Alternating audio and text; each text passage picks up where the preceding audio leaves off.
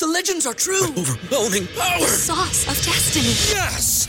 The most legendary sauce has arrived as McDonald's transforms into the anime world of WickDonald's. The greatest flavors unite in all new savory chili McDonald's sauce to make your 10-piece Wick Nuggets, fries, and Sprite ultra powerful. Unlock manga comics with every meal and sit down for a new anime short every week only at WickDonald's. Ba-da-ba-ba-ba, go! At participating McDonald's for a limited time while supplies last. If you're a woman over 40 dealing with hot flashes, insomnia, brain fog, moodiness, or weight gain, you don't have to accept it as just another part of aging. The experts at MIDI Health know all these symptoms can be connected to the hormonal changes of menopause. And MIDI can help with safe, effective, FDA approved solutions covered by insurance. 91% of MIDI patients get relief from symptoms within just two months. Book your virtual visit today at joinmidi.com.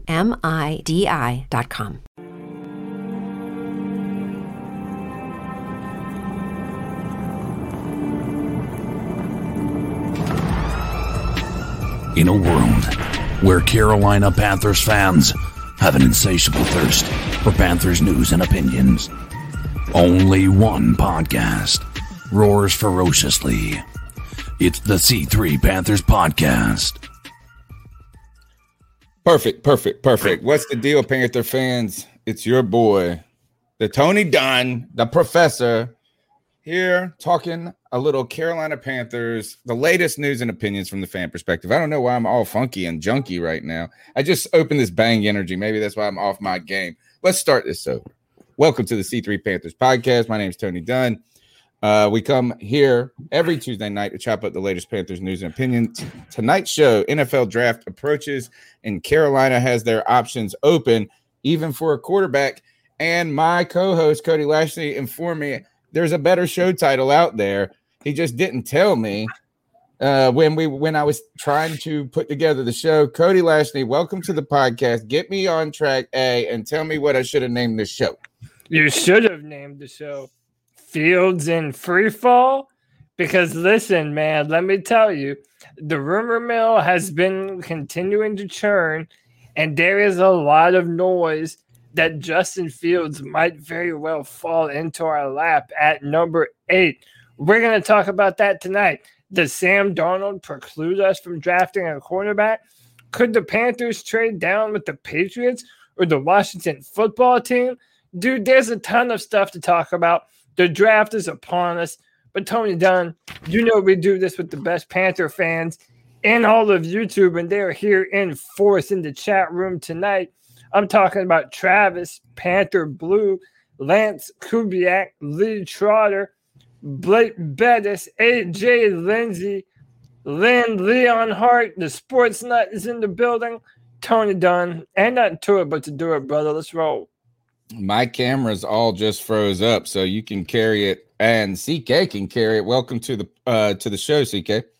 Oh well, uh, thanks for having me uh, for a long time now, and so uh, yeah, uh, last show before the draft, so it's going to be an interesting uh, conversation. And uh, this time next week, we're going to have a uh, hopefully a better uh, idea of what this team's going to look like. Yes, Don't sir. forget the draft show is Thursday. Go ahead and tell them what we're going to be doing. I got to refresh my Browns. All right, uh, Cody, take over. Yeah. So uh this is one of those things where the Panthers are in a very weird position, CK. Um, because uh, again, as we've spoken about before, the Panthers are in position to go BPA no matter what we do. Yeah. And the rumor mill, I don't know if you've been following, has been pretty on fire. There's all these reports that we love Jaycee Horn, cornerback from South Carolina, who I also did a review of on this channel. Patrick Surtain is a name that's been mentioned. And then Ian Rapoport, amongst a few others, maintains the notion that if a quarterback should fall to the Carolina Panthers at number eight, and if we like the player, that we would still draft a quarterback. And I'm here to Yeah. tell you, I don't think this is too wrong. Um, knowing that the Panthers uh, have a, a owner who is desperate for a quarterback, uh, this makes a ton of sense to me. Uh, I I I think they would draft a quarterback if the right one fell to them. a lot of Panther fans would be mad, but I would be here for it. There's a lot of talk, guys, about the quarterback position in this draft, as uh, slated potentially four NFL four quarterbacks could be drafted in top five picks. Uh, top four, some people believe there's going to be a lot of momentum or movement. Um, the Panthers have been in talks with that. So, look, guys, we're going to be watching all that live on Thursday night. We'll start the show 7:30 p.m. We're going to be bringing in guest fans. We'll have an opportunity to hang out and react to the draft. So, don't forget to do that, as well as you can call into the draft show and this show by using the cat calls line. The number's 252 228 5098. We want to hear your opinions on the draft. Carolina Panthers in talks of trading, trading back, this and that, and uh, how you would feel if the Carolina Panthers picked a quarterback at eight, even though Sam Darnold was a kind of a rich acquisition for some people. Uh, but there are other names in the talks, and you did a good job of outlining that. So we're going to get into that show. But before we do, don't forget to smash the thumbs up button and be a part of the chat room. The show tonight is powered by, um, if I can share my screen here. Holy cow. Show tonight's powered by Avolta. Own your own energy, fixed rate for life, no money down. Contact Kevin Brown uh, 704 215 3373. Don't forget to mention uh, to Kevin that you heard about Avolta on the C3 Panthers podcast. Cut the cord from your energy company serving North Carolina and South Carolina. Want to go solar, uh, good for the earth, fixed rate for life. Contact Kevin Brown. Let's go ahead and jump into the show. Cody, you said this is that uh, talks are heating up when it comes to the Carolina Panthers surrounding uh, potentially trading.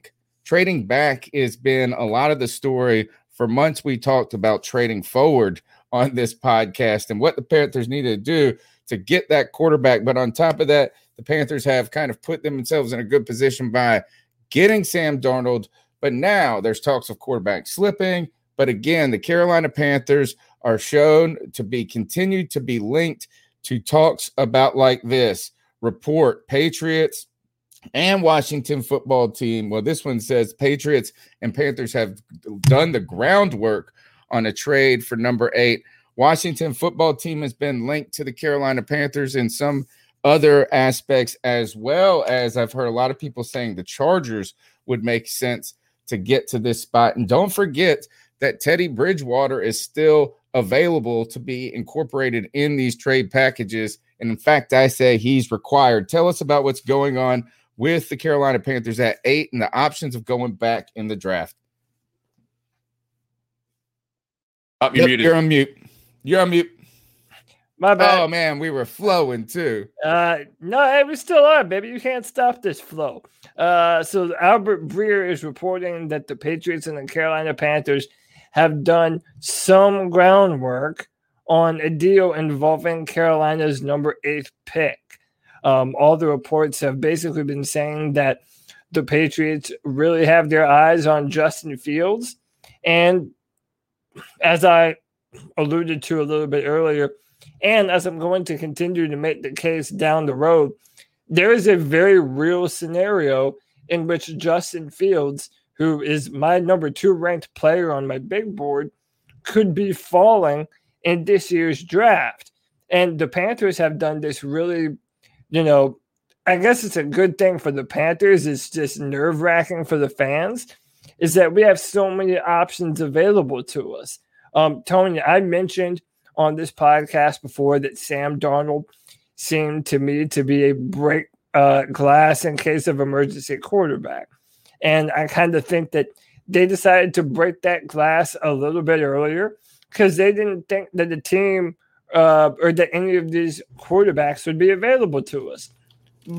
But knowing how many other teams are so thirsty for a quarterback, we're in a really good position for a, a team to want to trade up with us and, and move back a little bit.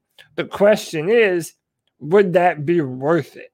Would it be worth it for the Panthers to move from eight to what would be the 15th pick in the draft. I mean, you're uh, essentially talking about a fringe first round player at that point. especially since Fitterer had said that the Panthers have 16 players as of right now with a first round pick on their board. So, you know, I don't know if this would be a deal that would be too worth it for the Panthers, but it's um, certainly an option for us moving forward. Well, if they're going to uh, trade back, you you got to think there's kind of two options of of the well, what type of team would they be trading with? Uh, obviously, New England is one of these. An example is that they would be in that hunt for a quarterback. So a quarterback would need to be there at eight for that trade to be ideal for them, which then means we've got to start doing some thinking about if a quarterback is ideal for us at eight. So if they're willing to go up after these guys, you got to really start thinking that that player might be worth selecting yourself. Another team, you know, like the Washington football team, again, quarterback hungry, trying to move up in the draft. The question, I don't know what other teams out there though could be trying to navigate uh, the ladder, climb the ladder, and not be looking for a quarterback. And, and I think it would just be someone maybe trying to get the top one of the top offensive tackles or offensive linemen in this draft. And again, the Carolina Panthers need that type of player on their roster. So it doesn't really seem to me in our best interest at the moment to be considering trading back unless there was some sort of king's ransom that came along with it. And I don't know if tempting me with players um, who have who are elders at this moment, like a Stephon Gilmore, um, Yeah. or and you got to wonder. I'm trying to look up his salary. Right, I- I, I don't he's- see how that. He's paid. He's he's handsomely paid. Yeah, he is. Um, he will be eight point. He'll be eight million dollars, uh, per year this year and next year. Um, Uh, only through 2021 they got him. So it would just be a oh, one year deal. right. Oh, so yeah, it would be sixteen million dollars if if if we traded for him on a one year deal. Let me just. I think tell- they got to take seven of it. They Might have have- to, they have to take seven of it because remember you're not allowed to uh, trade away the. It's actually eight point five that the they would have to eat. That dead money would not count towards us. Yeah. So, So, it would be a seven. He would be a seven eight million dollar player, which is not insane. But that would be a one year rental for a squad that certainly needed uh, or could benefit some from some help in the secondary. But even with the need for that help in the secondary, Cody, I just don't understand how that need outweighs the kind of need for future opportunities that come with a blue chip player. So you're sacrificing a blue chip player and you're missing out on that guy, uh, whether it's a tackle, whether it's a corner, right? And and you're pushing. So I just don't see how moving back really helps us unless they're talking about offering multiple firsts.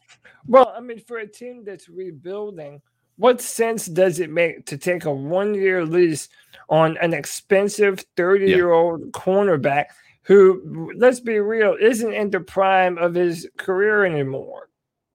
So, like, someone make Well, that. he's two like- years awa- removed from being the NFL Defensive Player of the Year. Yeah, but I mean, I think Last year if you struggled with COVID. Uh, You Yeah, know, he had COVID and some Listen to different some of the injuries. Patriots fans. They said that he took a step back last year. That, Sure, that's what, sure. that's what I most mean, of yeah. them say. And in my opinion, like the the Panthers are rebuilding. We are a rebuilding football team. To me, this is counterintuitive. It puts a band-aid at the cornerback position. It only fixes it temporarily. And we still don't um, you know, th- there's a chance that we're still not going to come away with our franchise left tackle if we move down to 15, because more than likely Slater and Penei Sewell will not be there by the time we pick. You better be in love with Christian Darrisaw. Um, CK, what are your thoughts about Carolina Panthers? Uh, do you have a, any sense or feeling that that we're going to be not picking at eight on draft night because the party's at uh, seven? We're going to start at seven thirty. If we pick at eight, that means that the pick will probably come in around nine thirty. Yeah. maybe nine fifteen, I? Nine twenty. And if I- it's later, we got to stay up forever. And the question is, gosh, if we pick at eight, do we really do we watch all thirty two, or do we take a nap at like twenty? I mean, I think we I think we go until it's no longer interesting. You know? So uh, we'll we'll- like whenever that happens. I mean, the the funny thing is, is this would remain interesting if any of the players that uh, that we uh, thought were going to be top ten players begin to slip, and until they're off the board, figuring out where they're going to go, uh, that's going to be the part that's going to be interesting to find out. Um, I think it's very possible that we trade back. Um, especially being that the phone lines have been ringing for that. Um, if if they have 16 players that they believe that are you know of of the first round, uh, you know of somebody that they would value with whatever pick they have in the first round, then if you trade back to 15, you're guaranteed to get one of those players you like, right? And that's something we were mentioning. You know, and so I, I- I could see that being the case. If Justin Fields is there, I could see this organization having a hard time letting him go beyond eight. Like if you start to see him slip, they're not going to pull the trigger on anything until the pick, the seventh pick is already in. Until we're on the clock, there is not going to be a, anything done. Why is Field slipping, Cody? So I was actually listening to Chris Sims um, a, a little while ago, and he actually has he did a mock draft where he had Justin Fields falling all the way down to 32, which is ridiculous to me. I He also had the Panthers trading back and picking Farley at Yeah, 19, and the guy just had back surgery. Yeah, I just did a film room on this channel about Caleb uh, yesterday. Um, had two discectomy surgeries um, for a slip disc and a bulging disc. So he's had to have two of them. Um, and apparently, this is something that uh, is going to cause him to slide. I don't know if it's going to, uh, you know, with the injury concerns, I kind of think Caleb Farley falls out of the first round completely, if I'm being honest with you, just because. And I said this on uh, the show And yesterday. he should, I think. Well, and There's fact too many questions. Yeah, and also, you know, we're still moving out of that COVID area um, where teams are not allowed to have their own doctors run tests and checks on these players to be sure before they make a million dollar investment in, in drafting these players. So I would think that he probably falls. But to Justin Fields, um, I think there's a little bit of concern about some of his throwing mechanics which I kind of feel is a little bit overblown. But Chris Sims uh, kind of broke it down in one of his videos, and he was talking about how his elbow, uh, you know, when it goes back to throw, his elbow points up really high. And that, you know, even little shit like that might cause a talent evaluator to say, well, this is why his mechanics kind of get a little bit weird from time to time. Um, I personally think it's all very overblown. I kind of think that there's something that we're not being told about in the media about. Well, there is Justin one other story. There is one other story flo- floating around What's that? that he ha- that he has epilepsy and that there's this and it runs in his Oh, family. yeah, that's that not a rumor. been- That's the truth. Right. Well, I mean, yeah, Yeah. and so and then their his past family members have I think it's gotten better as they've gotten older. Right. So that is the, that is one of the question marks I think surrounding Fields is mm-hmm. there there's this kind Yeah. of concern. You know, and, and that's I I find this one so funny. I wouldn't say funny. You shouldn't be like laughing at someone's health condition. I'm not laughing at him. What I find funny is is like we're like, oh, dude's got seven blown out knees and two back surgeries and this and that. It's fine, but man, a heart palpitation, I can't touch that. Um, you know, this is that this kid like has he been sidelined because of the epilepsy in the past? Would be interesting. I don't know. No, Um, never, never. I mean, this is the first time I've ever heard of it, and I've been following Justin Fields since he was a top-rated quarterback uh, in Georgia uh, before he even committed to uh, to Georgia and then transferred to Ohio State. Um, that's why I'm so surprised that this is like just now coming out. Like I, I don't know why this wasn't um put out sooner. Because with college, I don't know. I, I, I think with college, the you know they're a little more cautious to talk. Well, they still have- they have stuff HIPAA because stuff, FERPA, yeah. and stuff like that. So I think once they go into the pros, um, or start that like the kind of sense by the media is we can start to pay attention to everything. Um, you know, and dig deep, deeper, and uh, you know, even though he went to Ohio State, is that he's still just a college quarterback at that point. You know, how many people are really writing about his medical history of his aunt and uncle, unless he's going to be a top five draft pick. Um, I, I think uh, I'm Justin Fields. The eye test just tells me he's got some special things. Yeah, he definitely does. What I want to know is this: How many Panther fans are going to be livid if we do draft a quarterback?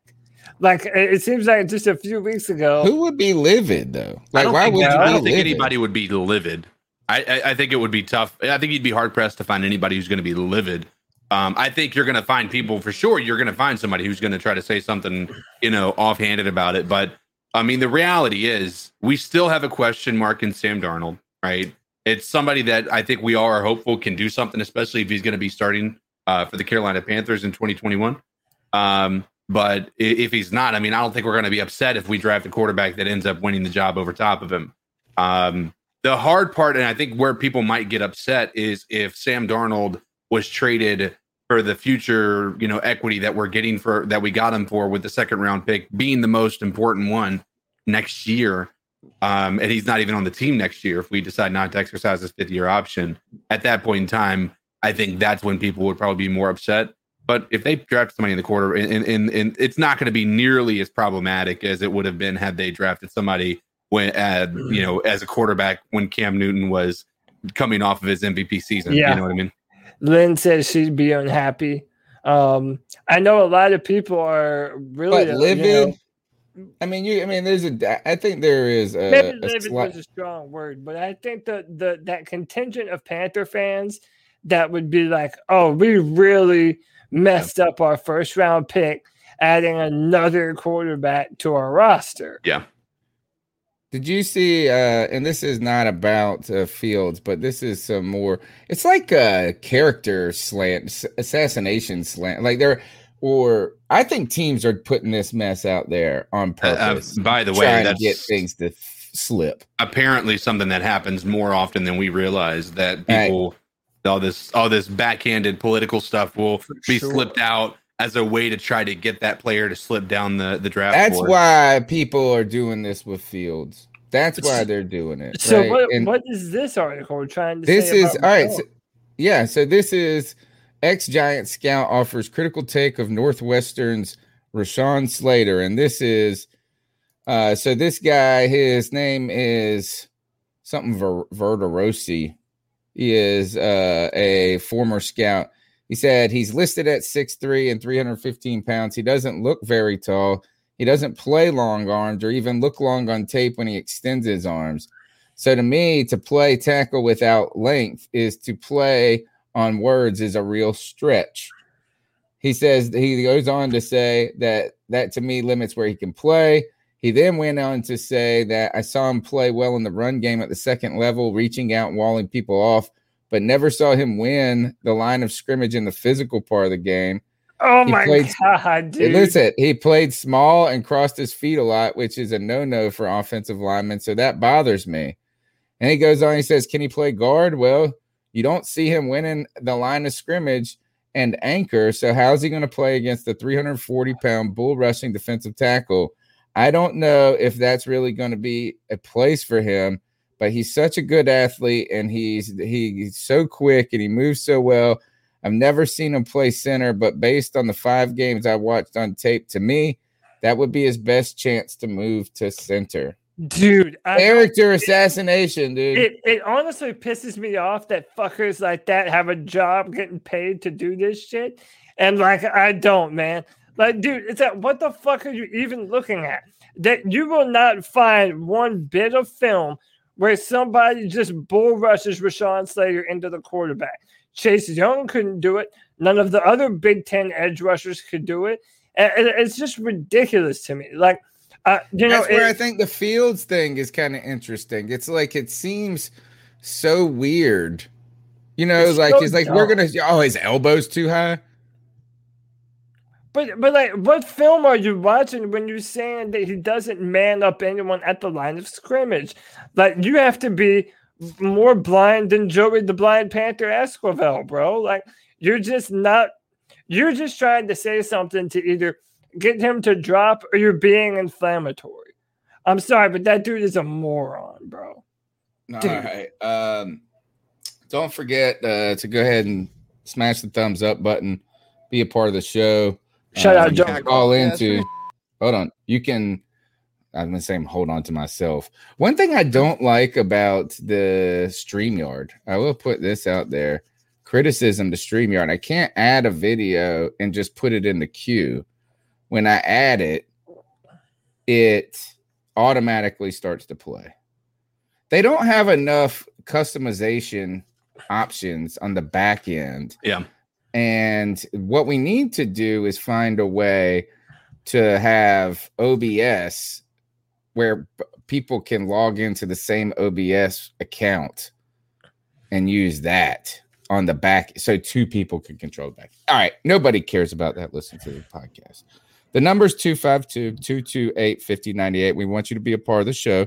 Go ahead and smash the thumbs up button. Uh, join the longest running Panthers podcast. We're going to be hosting our ninth, 14, 15, 16, eighth, eighth, eighth live draft party, uh, where on Thursday night you can watch live reactions uh, to the NFL draft from a Carolina Panthers fan perspective. We'll be doing some giveaways uh, when it comes to uh, what kind of position, you know. So we'll have some things like if you're on the show at this moment, tell us what position you think is going next, or will cornerback or offensive lineman go next, or something to that effect. You're interacting in the show. You can come on and give your reactions at certain parts of the show. We'll be giving away t-shirts, cam wows, whatever I got up in the closet. And I got some cool stuff that I've been collecting over the years uh, for nights like this. So that's about the plug for that. So let's go ahead and get into these cat calls and see what you guys got to say about the NFL draft. do that to somebody. And how did that make you feel? Uh, very uncomfortable. So, how do you think catcalling makes the person feel? It feels good. Like Who's that cat sitting in the back corner with his face buried in his nose? Who's that kid that can use one?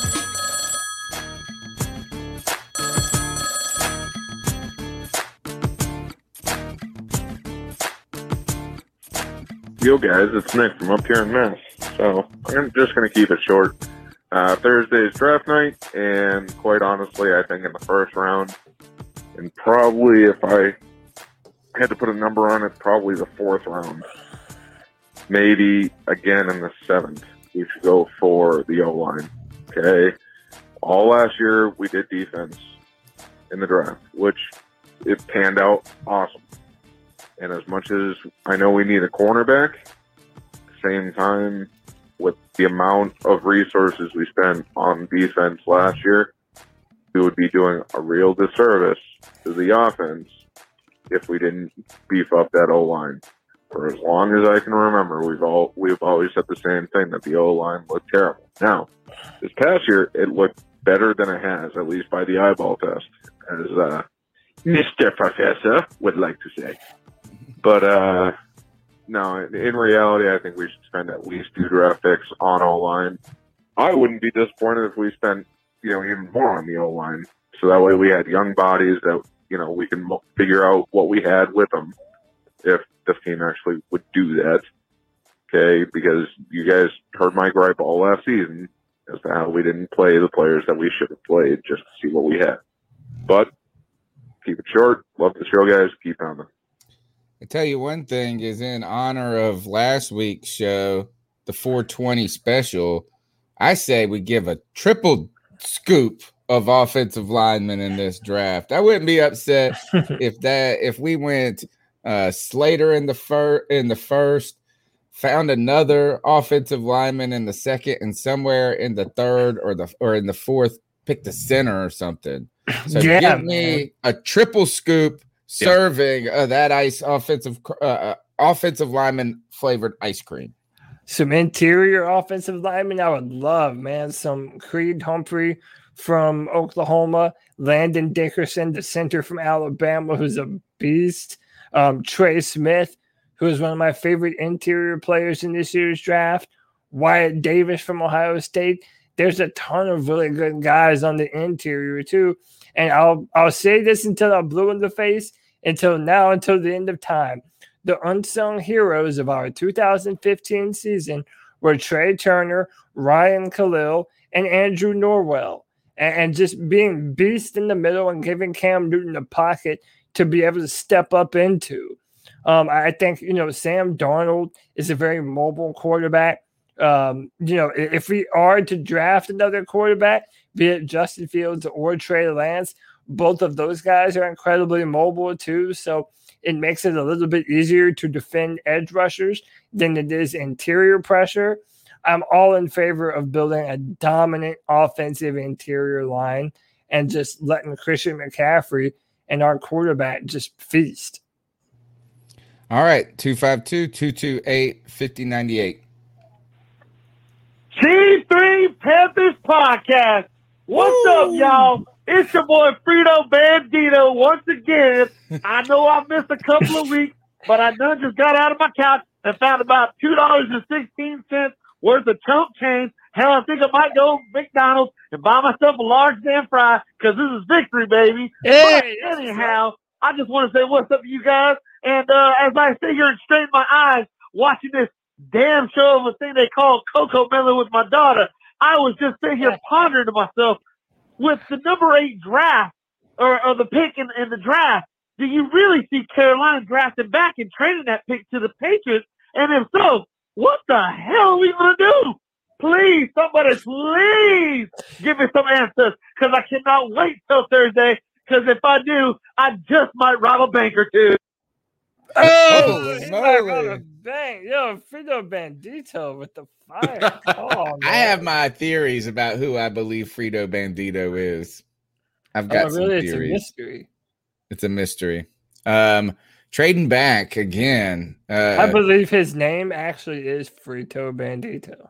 Yeah, I think uh, when it comes to trading back, don't do it for any chump change Yeah. in that couch cushion. That's the thing is that if we Yeah. trade back, I just don't want us to recoup the second that we gave up for Darnold. Like, and that's it. Because I keep saying this if we were the 19th pick trying to pi trade to eight and we made an offer, everybody, and we came on this show and said, we need to trade up. We need to trade up with this, this. You know what everybody would say? It would take so much to move up 10 picks. So much. so you better give me so much. That's what I'm saying. Yeah. Um, don't forget uh, the cat calls are powered by Volta. You can cut your cord with the energy company. Fixed rate for life, no money down. Contact Kevin Brown. You can find his uh, contact information uh, on the screen right now. And I'll read off the phone number in a little while. But our phone number is 252 228 5098. Let's keep going with these calls. Hey, this is Kevin from Charleston. Uh, I just That ask, not like, Frito do y'all think we should probably make a move for Julio Jones, maybe? You know, give up a late round pick for him, or Yeah. maybe wait for him to get in free We do need to talk about sign him because they're probably going to end up cutting him. You know, or you know, that's one of the things I'm thinking about doing. Or like, they have us picking a quarterback in the first round. I really don't want to. Like, I'd rather get an offensive lineman if they're available. But um, All right, let's talk about it, man. We appreciate your your call. Let's uh new well, I guess names being associated with trades have been Julio Jones, right? Is that I think he's costing them like something like 25 million or 22 million dollars against the cap. He is just he's he's getting paid this year and I believe next year. I don't even think it's just one year. Yeah, it's a really Um, tough situation. Yeah, and they are weighed down by his contract. They're weighed down by Matt Ryan's contract. And anytime you see these giant contracts, teams we start asking, how do you shed these dudes from the books? You know, and what we found a lot is that releasing players you, in the past, I always thought, well, you can't cut them because of all the dead money. We also learned out it's just hard to trade them when you got all the dead money too. Yeah, uh, because the other team doesn't take on, um, or they can only take on but so much of the salary. But a team looking for a weapon, um, Julio Jones is a is a guy that could go to a team and do what Stefon Diggs did for the Buffalo Bills. Yeah, yeah, right. Is that um, and you know who uh, I think a great team to put him on would be Packers. San Francisco with a new quarterback, or yeah, the Packers too. Or um, maybe even a team like uh, the Colts. I Yeah. think just because you know what what uh what Stefon Diggs did for Josh Allen, maybe Julio could do for Carson Wentz. Uh, listen, one of the things that I, I've been made aware of is that the Falcons are in cap hell. And when I mean hell, I mean Yeah. like they might have an issue signing all their draft picks hell. Uh, it- it's like that kind of bad. So apparently, all these other teams know this and understand this. So they're saying, well, they know for a fact that they cannot move on from Matt Ryan without having to pay him a ton of money, even for the next two years. So a lot of people are like, you know, they might just want to offload some of those crazy dollars that they have on the books. And get this the Atlanta Falcons have six players on their roster that account for $173 million this year. That's just six players. Who is this? The Atlanta What- Falcons have Oh. six players on their roster, and the six of them combined count for uh, I think like 173 some odd million dollars. so that's obviously Matt Ryan and Julio Jones. Matt And Julio Ryan, Jones. Julio Jones, Grady Jarrett, um, their left tackle, who Mac- I forget their name. Or no, Wait until um, you hear Julio Jones's contract numbers. Oh, they're appar- insane. apparently it's one of the worst contracts that you can Not for sign. Julio. Yeah, not for for Julio, Julio. it's the shit. But Julio signed in 20 now he was 30 years old by the way in 2019 uh Julio Jones signed a 3-year 66 million dollar contract extension with the Falcons on September 7th 2019 which takes them extended him until 2023 all right?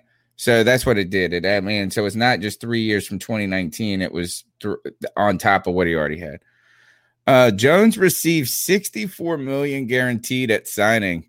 Jones uh, guarantee includes a 25 million dollar signing bonus, bonus, 11 million roster bonus, and his base salary from 2019 through 2021. Um, he he if they cut him today, they would save 17.5 million dollars against the cap. They would have 40 million in dead money. dude, Next year, insane. next year they'll be able uh, is again is that when they trade they're just to have to keep Julio. They're to have to keep him, man, and because nobody else is to want to pay him 17 million dollars in 2022, maybe. well, there's a Um, bunch. Of Actually, teams- no, they wouldn't have to do that in 17. You're to have to pay him 40 million dollars no matter what. If you trade him or cut him. They have to. The Falcons. That's insanity. I gotta say this is that when somebody said, "What do y'all think about the Julio trade?" The first thing I didn't think was Julio coming to the Panthers. The first thing I thought was, "Hell yeah, Julio, get out of the NFC South." Yeah, and they're not going to trade him to the, to the to the Panthers in division. That would be that would be their way of hiking the price up. So, by the way, you know that teams are going to have a benefit if they do indeed trade for Julio Jones. They're going to have the benefit of saying, "Listen, this guy is what 30, 31 years old, He'll be Um, 32 this year. 32 and all that money that is you know guaranteed to him that we're gonna have to take on like they might just be begging to offload him. So uh you know I don't see it being the Carolina Panthers because then they could drive that price back up and say, listen, why would we want to do that and give one of our best players to a division rival and make Tim him a part of your offense? Tim Tizzy says the whole division has cap problems, and I want to say that I feel like we're finally starting to get out of them. Uh, is that right now? It's just the Teddy Bridgewater contract that is weighing us down. Next year, the Panthers are supposed to be scheduled to have a bunch of money. At least that's what the people keep saying. So, as these t- as Atlanta's drowning, I think uh, New Orleans is going to have. uh, They never have to pay for their sins. They do the voodoo magic on the salary cap right? Tom Brady is giving them an unfair advantage in Tampa by just like playing for free at this point. And uh, but the Carolina Panthers, I feel like are paying off our debts at this point and starting. We'll have to watch what happens with the Moton contract, right? What happens with Brian Burns? We got some players on the horizon that we're gonna have to either pay, pony up, or see them later, right? So the Panthers uh, do are going to have some cap money going forward, hopefully, and hopefully we don't sign a 30 year old player to a giant deal like this. Now, to be fair, Julio could be awesome for the next four years still. You know, I mean, that dude is a beast, bro. He is. I mean, Yeah. and I know he's always dealing with injury, but he was always dealing with injury when he's 25 too. my my thing is this man i really want to get younger like i'm i'm tired of retreads. I want to draft the panthers stars of the future. And right, especially right. no- That's why yeah, I don't think Gilmore makes a lot of sense for the yeah Panthers. gilmore i mean none of these big name players i have any desire for. I mean and that's not to say they're not incredible players. They definitely are. Uh, i just think that we need to get younger. We need to get um uh you know healthier and with guys that can last a full season and I, you know it, it'd be different if we were a few pieces away and we were trying to make a playoff push. Yeah trade back for gilmore or yeah go get julio jones. But that's not the case that we're in. Um i'd much rather just build up a badass young talented roster and continue to go forward like that.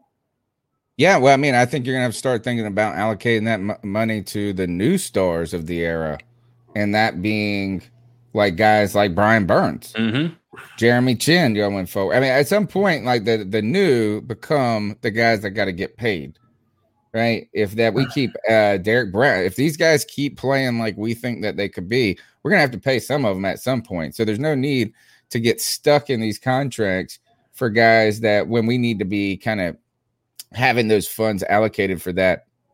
And I, I think that again, this is why I've been so anti Teddy Bridgewater, is not because of the decision to part with Cam. I mean, I know I was salty about that. We're not supposed to say his name on the podcast no more, according to everybody in fan base. But um it wasn't Teddy Bridgewater, the player, that was just so upsetting. I mean, I again, we just he's kind of meh, meh, meh. The problem was is that you can't. It was we only rented him for a year, but we paid for three. You know, it's like we went and bought a car at one of those lots that charges you the super high interest. There's no sense when why why do we do that? We just didn't have to do that. And you just don't want and and if there is a sin of the Marty Hurney era, other than um, you know, there's I guess a lot of sins according to a lot of people, but in that first stint prior to his first firing was all surrounding uh, large contracts, divvied up the positions and players that just didn't pay pay back. And while the running attack was so great with Jonathan Stewart and DeAngelo Williams, it was just allocating so much money to that position base. Um, and and you know, at that point, something like 40% of the Panthers cap was paid to running backs in 2011. It was insane because the cap was only 112 million dollars, and both of these guys were getting like 20 million bucks guaranteed. like they were like 18 million dollar players each. Um, and so it's the length of that contract, and you want to be cautious going forward because you want to have funds, Cody, too, for when your time is there to go and get the Julio when it's right.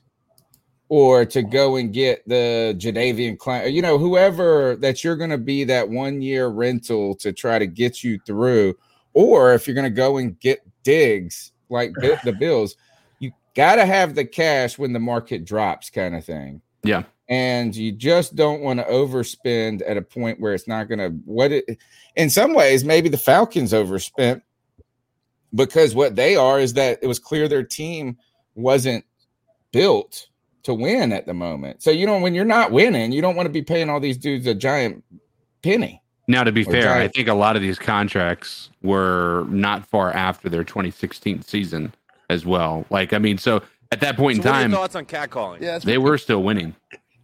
You know, they were yeah, still. you're right. No, that is a good point. Is that you got to pay the guys who who got you there.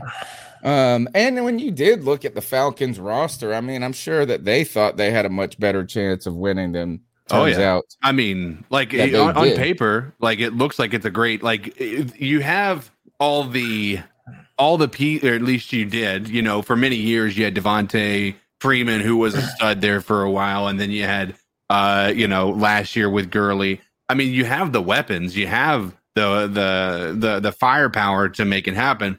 They just were missing the skill positions. Like they really were. They were missing the skill positions. The the the the the tackles, the you know the the defensive uh the defensive backs, in my opinion, they've been really struggling not having those. So I mean, they they just haven't been a full team, and that's what it, where it goes to show you that you can have a great wide receiver, you can have a great running back, you can have all these things, but it doesn't matter if you don't have an offensive line. It doesn't matter if you don't have a defense that's able to stop anybody. You know, it doesn't matter. All right, let's go to the next call. So I get a call from my wife at work yesterday. And she says, You got a package. I said, Yes, ma'am. Yes, ma'am, I do. I said, It's to be one of those kind of nights. And she said, No, you idiot. I think you got a t shirt that came in the mail. And I was like, Oh, crap. Okay. Okay. So I get home and I look at the return address and I, I'm just like, what is this? And the uh, the return address says you Italian mother. and I'm just like, my man, my man Tony done. I just want to say thank you, thank you. You guys are awesome. I am ready for the draft. I even went down to Lids today, picked up a new Panthers hat, and hey, I, hey, I'm ready for this draft. I'm ready for this draft. I was watching Good Morning Football at work today, and Trey Lance was on. Man, I just get more impressed with this kid the more I see him. Yeah. Hey, I'm probably gonna get some hate for this, but if Deshaun Watson and Patrick Mahomes had a baby, I, I see glimpses of Trey Lance, and I, I don't know. It- it's still a little too early to tell, but I think this boy's got massive, massive potential. Stop And I- falling in I love would be with okay, people. Even if that would make my draft board wrong, if we picked up Trey Lance. And Oh, hey, man. look- let's look at Sam Darnold. He's got money that is backup quarterback money. So regardless of what happens, we have a really good backup if we pick up Trey Lance or Justin Fields if they're available. And we get that competition we need. We settle Tepper's nerves and we can get on with this season. We can finally start building this team the way we want and get over this drama of quarterback frenzy. Let me know what you think. Draft time, let's go. Smash that like button, subscribe. Let's Hey. build this thing. Ask Man, son, my you man. heard the man. I love Blake Bettis, dude. I love all the people in the chat room. I've I've become friends with you guys, and I haven't even met many of you in person. Uh, Um, we'll, and- we'll we'll change that here hopefully this year. You know what is uh Susan Dean's? We got a Susan Dean's a Bro. neighbor on on the All right. PSLs selling them for five hundred bucks, man. But- That's like, but and she's like in the club level. There's a problem with that. What's I that? love I love the seat. Like I, I love the seats. So it's two end seats, so they're not in the same row. Number Ah. one. So it's number nine and number ten, or number ten and eleven, but it's your seat one. So you're like, I can just give you a massage if you wanted to sit in front of Right. me, like that type of seat. Um, no, that's not as big of an issue. The issue is they're two thousand dollars a seat for the season tickets every year. They're good seats, bro. Yeah, that's for eight And you get to hang out with the rich people in the air conditioning. and the air conditioning it, that part is the most appealing part. And dude i'm on the verge of selling this doge and just doing it. Like i really am. Like i, I would love to. But the issue on top of that is it's $500 and then there's the transfer fee that the carolina panthers charge to transfer a psl into your name. All that stuff kind of goes into play as well. Um but i yeah i'm i i would love to be able to buy those. I just i think from a logistics standpoint it's so tough because i'd like to be able to take my son to the games if i want Yeah, to do it yeah. but i'm not going to want him to If sit in a were row side by side, it'd be easier to sell too. I'm, when you I'm guessing that's it. why it's 500 a piece instead of him asking for something else because you're going to have to sell them as separates. You know, you're going to have to sell them as one as this and then another as this, you know, because they're not side by side. Uh, don't forget, guys. Uh, Thursday night we're going to be having the eighth uh, live C3 live draft party. We'll be giving away some things. I've already started these giveaways in secret. I've been picking random people that uh, call into the show regularly, um, um, as well as just uh, follow on Facebook, YouTube, and uh, you'll get a message from me sometimes, and you'll say, "It'll say something to this effect, like." What's your address and your t-shirt size? Uh, and then sometimes when I'm feeling good, I go into the the treasure chest and I pull out a t-shirt if I got your size. And some of y'all, the sizes are hard. I tell you this: is I probably got uh, is the bigger you are, the better chance you are getting a shirt from me. The smaller you are, man, I just like cut it off at the bottom or something for you. The let's just say I don't got many smalls in the closet, right? Um, but you know, I got some other cool stuff, and we're gonna be giving away uh, a lot of fun stuff. You know, I just like to have fun on draft night. Um, it- it's one of the big shows we do a fantasy football league when the year is normal. We didn't do it this year because COVID made it too complicated to think if what if a game was canceled and the way our, Yeah. our fantasy football league is structured. But uh, so be sure to to tune in on Thursday night. We're live on Facebook, Periscope, um, and YouTube. And uh, you'll need to be active in the show to win stuff, right? So it's not going to be um, just like you get to mail in all the time. But there is a mail in right now. There is a mail in you where you can email me at Carolina Cat Chronicles at gmail.com your top 10 picks for the NFL draft on Thursday night. Uh, I'll need them before our the draft Discord starts. too, right? They can, yeah, and Yes. our Discord. There's- they can go There's in our two Discord. ways. Yeah, There there's is two ways a- to enter. a draft night giveaway. If you go under our text channels and our Discord, um, you can put your picks for uh, the top 10. We're doing the top 10 picks of the draft, right? Yes. And whoever comes the closest, they're going to win. So you can email Tony or you can put it, uh, put your picks in uh, the draft night giveaway text channel on our Discord. We'll be giving, I'm going to give you guys some more info about that Discord channel because we're going to start doing something. And actually, we're going to start doing it tonight. And I don't know, I've like, I've always wanted to try to make the show more segmenty to keep it on track. But I don't like the making it like these forced, like cliche, like cliche segments of three up, three down. You know, I mean, I've like, we, so there's goods and there's kind of pros and cons to it Yeah. right uh, of a lot of those different things and i don't you know i like the cat calls uh, we used to have some other things that we would do in in, in the past uh, but one i do think uh, that i'm going to do is let's see what's going down in the discord and in the middle of the show we'll flip over and see some of the things that people are talking about in the discord and put it up on the screen Yeah. um you know kind of like uh popping over to reddit and see what people are talking about but Dive into the Discord. yeah. Oh, there it is. Dive into the Discord. We'll be doing that later uh, in the show. And when we do that, you can see where you can enter, uh, how you can interact with Carolina Panther fans live all the time, share links, images, GIFs, uh, crack jokes about the Falcons and all their dumb fans. And whatever you want to do uh, is because you're just talking with Carolina Panthers fans um, live all the time. It's kind of like what Twitter um, is for me in some ways because all the people I follow, because I only use the Cat Chronicles account for Twitter, but it's even cooler because it's just a live rolling chat room all the time. Uh, so be sure to oh Blake Bettis Discord deep dive. Dive off the dive into the deep end of Discord with the C3 Panthers podcast. All right, let's go to the next call. Yo, guys, it's Nick from up here in Massachusetts.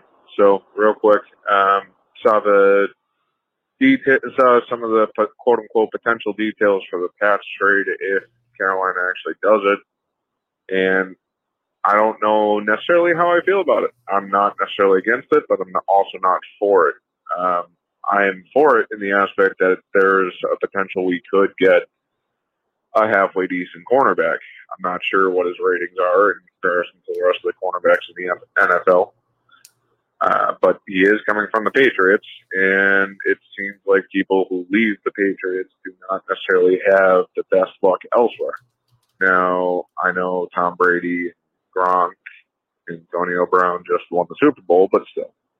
I mean, usually they don't have great success. And on top of it, you're talking about guys that moved with Tom Brady, one of the best, if not the best, quarterback in NFL history. You know, it kind of makes it easy to go somewhere else and be successful, especially if he's the one throwing the rock to you. Um, the nice thing is, if we do trade with the Pats, we get the cornerback and we still get a first round pick. You know, where we could still beef up the O line, like my my last call said, and it would fill a, a hole on our roster. So it seems like I've almost talked myself into it, but at the same time, I'd be happy staying with where we are at, unless if there's some crazy deal that the Pats work up, because this is also his last year.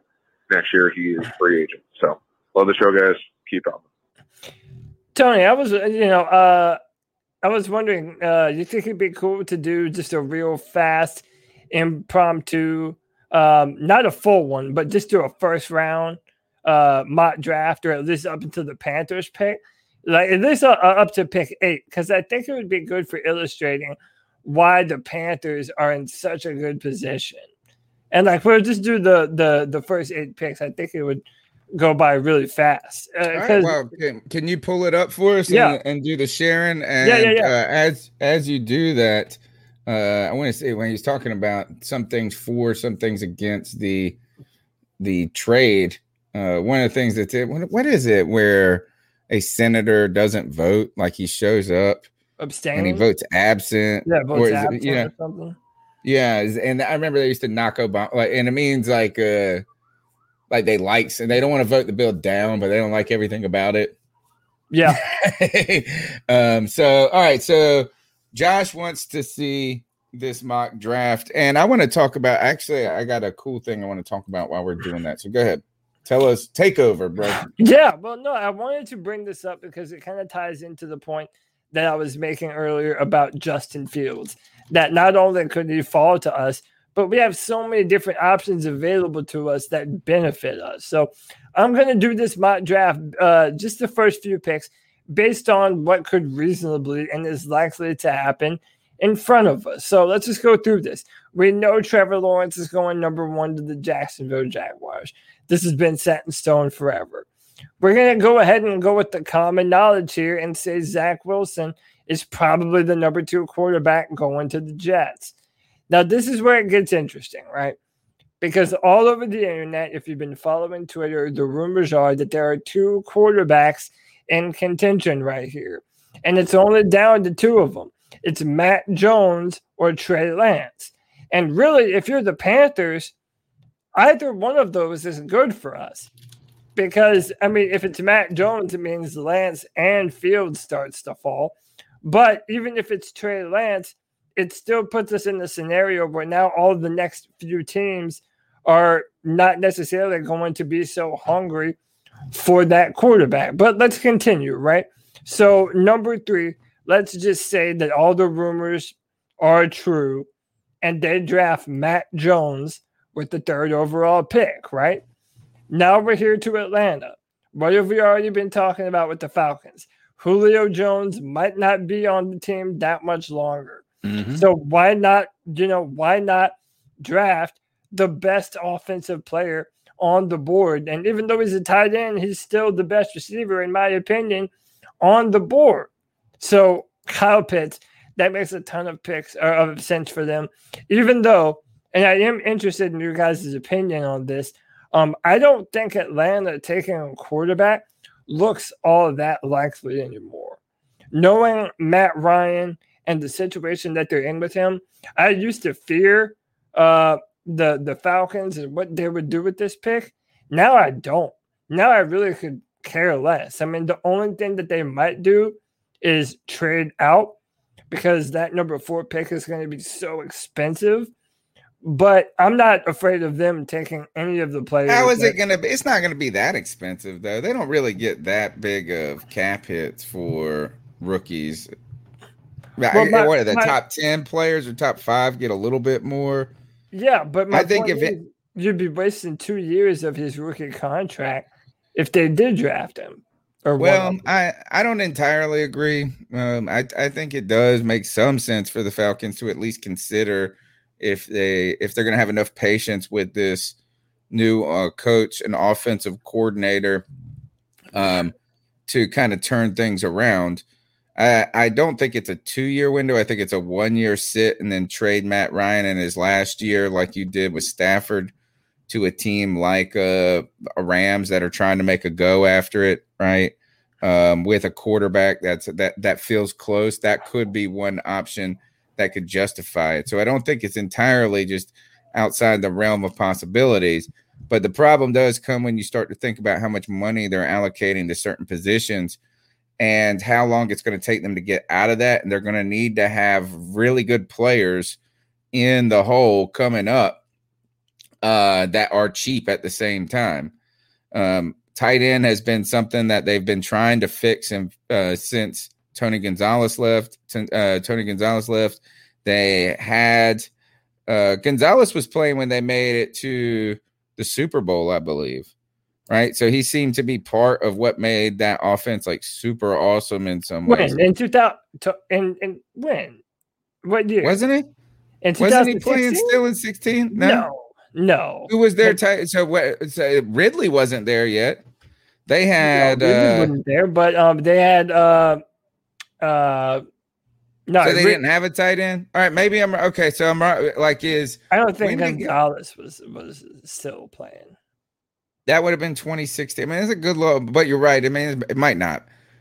The point being is this: is that if they take a wide, I was wondering here too. What if they took Ja'Marr Chase? Right, Well, and but that's a good point. I don't think I think it's going to be a gluttony of riches.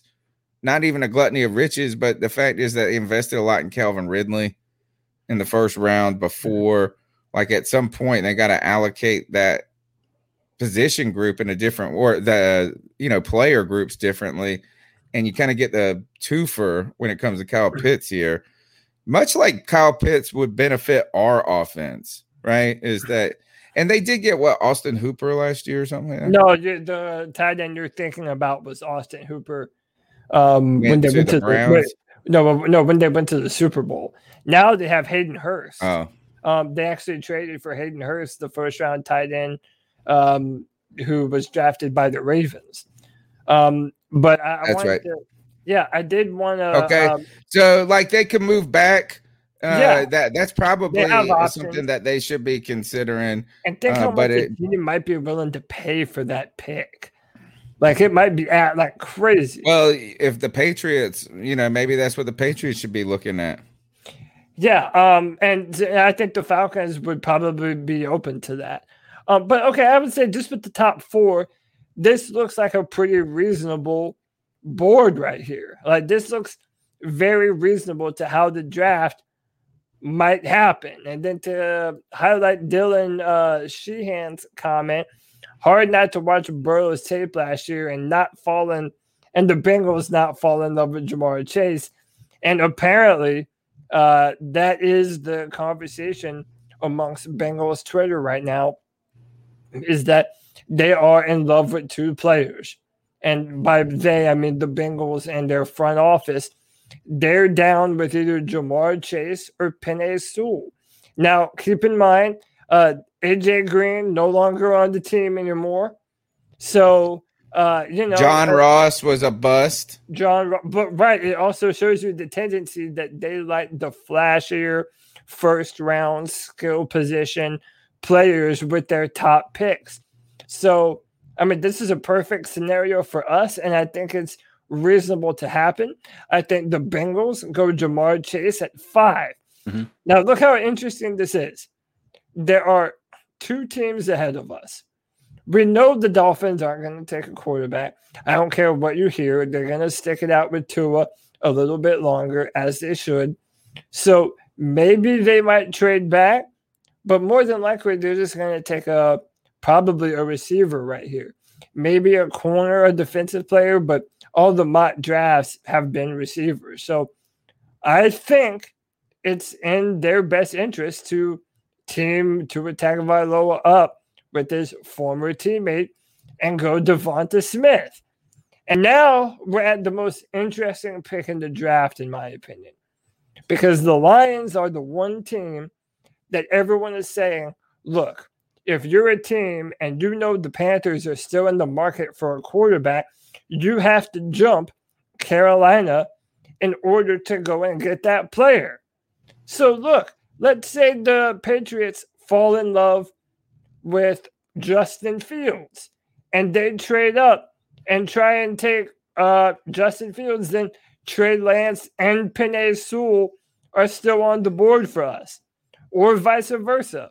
Um, you know, if uh, okay, so that was for uh, Trey Lance if the Patriots moved up, but even if it's Justin Fields, you know that now with this very realistic scenario, the Panthers are in contention for either Justin Fields, Trey Lance, Penei Sewell, or both of the uh, uh, the two shutdown corners, Patrick Surtain and Jaycee Horn. Um, for the sake of this little impromptu little mock, we'll just assume that the Patriots move up, draft Trey Lance, because it's looking like Cam Newton's going to have to mentor a quarterback this year. All the rumors are they want a quarterback. And this is how the board would fall for us. Now, let's make this a little bit interactive. We're not doing a full first round mock, but I want everyone in the chat room to tell me who you would draft right here with the board as it is. Right now, Justin Fields is still available. Penei Sewell, still available. Rashawn Slater, still available. Patrick Surtain and Jaycee Horn, still available. So, Tony Dunn, as I look at the chat room here, what do you do if this is how the board falls? All right, so I don't think it's going to fall this way, but if it does, uh, I think that you really got to thank Justin Fields. Like I'm okay. Like it's for me. There's only two players on this list right now that I want at uh eight. Right, or at eight. Justin Fields, Sewell. There's only two I want. Anybody, any if those two guys are on the board and we go a different direction, I'll be disappointed. Um, and more so if we went if we passed on Justin Fields, Penei Sewell, and then like picked like Patrick Surtain, still be more, you know, is that I can if you come and tell me they they like Slater more than Sewell, I'll be happy. You know I'm saying? Like I'll just say, okay, uh, I hope you know. Um, I just would be upset if they didn't take any of those three guys and they picked like Michael Parsons or uh, or, or but still, who would be the guy? Hey, Surtain. In fact, here let's uh, I'm gonna p- pop on over here. Let me just listen. You just listen to this small soundbite. First defensive player off the board will This be is who? Daniel Jeremiah. Uh, Surtain. To who? Dallas. I I, I uh, just filed my last mock draft, which you're you're on this right tomorrow night. You hosting this bad boy? I will be hosting it Wednesday night on NFL Network. That is correct, sir. What do we have? Um, well, I- I'll- it's I'll nine bells. I think it's eight bells. Eight bells. Is that what eight Eastern time? Wednesday night. Is that what it is? Uh, yeah, I think that is right. Okay, I think very that is good. right. I. I mean, we can't give away the we can't give away the mock, you know. So if you're Got asking me where Surtain's going to go, I have a rule about these things. Yes, okay, R H U L E. Ah, very good, everybody. So that means Dallas will have to go shopping. Uh, so for. Daniel Jeremiah is mocking uh, Patrick Surtain here as the first defensive player in the draft. Isn't that crazy? The first defensive player of the draft is, isn't until seven at most, or at earliest, or to a lot of people. And it's not. I thought that we had lived in an NFL that was ruled by quarterbacks and defensive ends and edge rushers, and there's not an edge rusher in sight. We're going to be talking about a little bit about that. Um, all right, so I think um, the chat room has spoken, Tony. Sewell, everybody wants Sewell. I think, yeah, I'm I'm surprised, man. We have a few. uh I see Swish ninety four. I'm on his team, man. I do not feel good about passing up on a player like Justin Fields, and especially to see him ball out somewhere else. But listen, man, I asked in Panther. I agree fans- with that. I agree and- with that. Is Yeah, that well?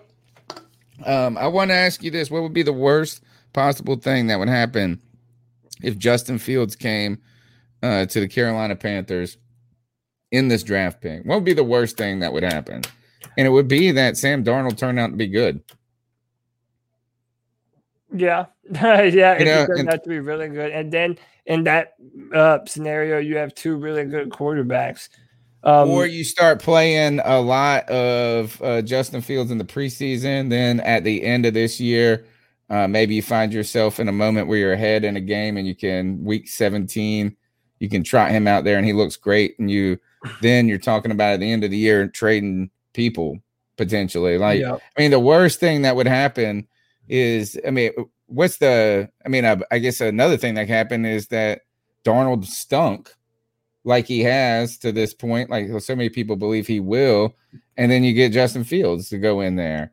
And what? I mean, you would say, I mean, that would be it. So here, I do want to bring this up as you're talking about this. They said Sewell, everybody's at Sewell, right? Most people in the chat room are saying Sewell. I see a few Justin Fields. I see a Patrick Surtain. For the most part, I'm seeing tackle. It's either Slater or Penei Sewell. Most of Penei them are Sewell, the line. This is interesting. I like to, and I've been trying to find. I wish I knew, understood gambling more, like when it comes to the plus money and the minus money and stuff like that. Like how that just translates into odds, um, and the payout and stuff. But um, so here's some interesting thing. Mac Jones, the line, and this is just on sportsbettingdime.com. I'm sure it's different on on different sites. Mac Jones, the over under of where he'll be selected is at 3.5. So if he's selected, if you pick the over and he goes after San Francisco, you win. If you pick the under and San Francisco drafts him, you win. So um Mac Jones, the betting favorite at this moment to be the third pick, right? They're trying to put it right there to make your make your decision. Ja'Marr Chase is five and a half. So what is that? Dolphins? Is he a dolphin or is he a Ja'Marr Chase. Bengal, right? Yeah, he's a Bengal. Yeah, but I know that's what we're thinking here. But if he goes, uh, what number did he go here? so Uh, you would win this bet if you took the under, right? He went at five. Yeah, he went at five to the Bengals. Reunited. Pitts is at five and a half too. As well, Penei Sewell six and a half. So the question is, will Pe- Penei Sewell make it past um, the Lions? Will he make it past the Bengals? And will he make it past the Dolphins? Those three players, they're asking that. They do not believe. And I guess, well, and the Panthers, that's the idea right there. Is the Panthers are at what, seven? No, we're at. Eight. Uh, Rashawn Slater's nine and a half. Patrick Surtain's ten and a half. Jaylen Waddle's ten and a half. Do you think Penei Sewell will be picked before or after the sixth pick? I mean, it, see the the only real danger. Again, we know the top four um, aren't going to be a tackle. We know that for sure. Jacksonville, New York, San Fran, and Atlanta. So the danger, the only danger, is the Bengals if they want to protect Joe Burrow's blind side or get him the receiver that he threw 20 touchdowns to uh, at LSU. So, um, you know, I, I'm really thinking right now that the Bengals would probably take Ja'Marr Chase. So, Oh, yeah, that's a good awesome. that's a good bet for Sewell. Here I'm at uh, the lines, and it's got a bunch of different like sports books matched up beside each other. Here is the odds for the third pick. Right now, Mac Jones is the favorite. You bet a hundred dollars. And here, I uh, saw somebody and homeboy uh, Dylan Sheehan. You can explain this to me. So, uh, and so I saw somebody else saying it is. Um, oh, it's J Dub. It's my boy J Dub. Mac Jones is minus 200, minus 340, minus 250 on these different betting sites. So say you bet a hundred dollars and it's minus 200 bucks. You don't make, yeah, I guess you make less than your own money, right? Uh, Trey Lance is 150 at the third pick. So if he goes at three, hold on, and somebody's gonna is gonna take us off, take us out. What's it? Who say take this hat off? A fraud? Who are they talking about? Who cares? Don't worry about it. Uh, Justin Fields, Kyle Pitts, uh, all people believe that could go at three. Here's fourth overall pick. Uh, people think it could be Pitts. It's Pitts, Fields, Lance, and Jones are the the num- and then Sewell because I guess they think that Jones is already going to be gone. The fifth pick is Penei Sewell is the top favorite. Ja'Marr Chase is at, and then Kyle Pitts the sixth pick looks like again the betting favorite Pitts. All right, so so for the for, uh, I'm gonna hit uh Penei Sewell on this little draft thing right here that we've done. And man, Panther fans are desperate for that tackle, man. Willing to pass up on Trey Lance and Justin Fields if that were the case. Man, I'm I'm I'm all for it, bro. I'm surprised how many and listen, I'm one of those people but I am surprised how many people are like they're really bought into Sam Darnold. Like, but I, people I have already about that. I think it's less about that, and it's more about we're tired of being having to complain about our offensive line. Like we've th- that's just been a huge like it's been almost a decade. We've had one, maybe two good years in ten years of of an offensive line. Like I mean, it's just yeah, like I mean, I don't think you could be upset picking the top tackle in the draft. Yeah. Right at this point, is that uh, is that I mean, unless you just so believe we made it so we could pick that. I just don't see Fields being there, but maybe he is. Maybe there's gonna maybe he's gonna slip. But the Panther Panthers, we have been saying build that wall, Yeah. and you ha- at some point you have to buy the invest in the materials to build the wall.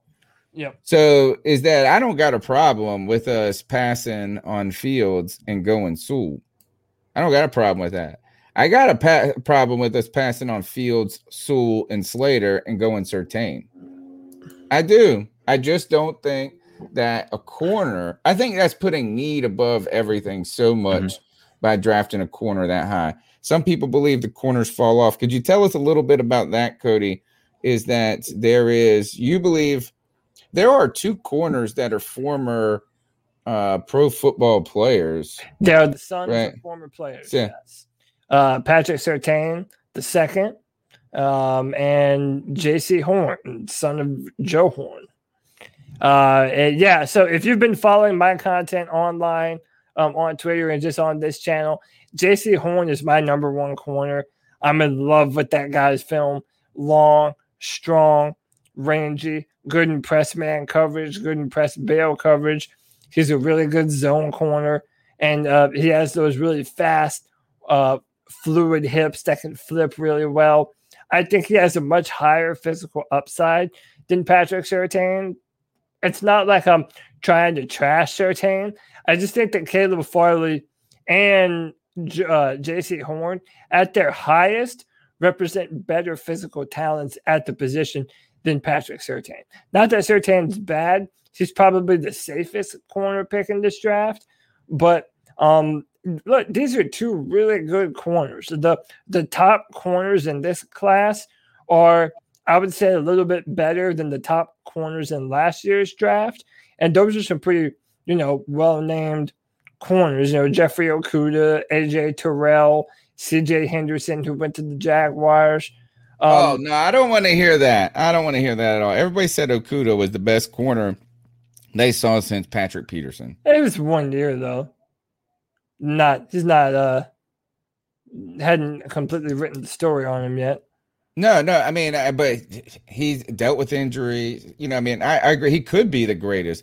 I, what is the drop off though? One of the things when we did the ultimate YouTube collaboration with all the YouTuber creators to have the ultimate mock draft with hosted by Panther Nation podcast. Um, what one of the discussions that people were making is this: is when you trade out of the eight and you go back, what kind of drop in talent are you getting? And our conversations on the show focused on the drop from like a guy like Penei Sewell and Slater to the next level back. But what about this? Is that in? Can you take us through that conversation when it comes to corners? What you mean, like why they might fall? Like what? No, like the like what is all right. So you got these three Mm-hmm. corners that you kind of put as these top grades. You got Surtain as the safe. You got these other two that you think have this upside. They t- they seem like the f- the top layer of corners.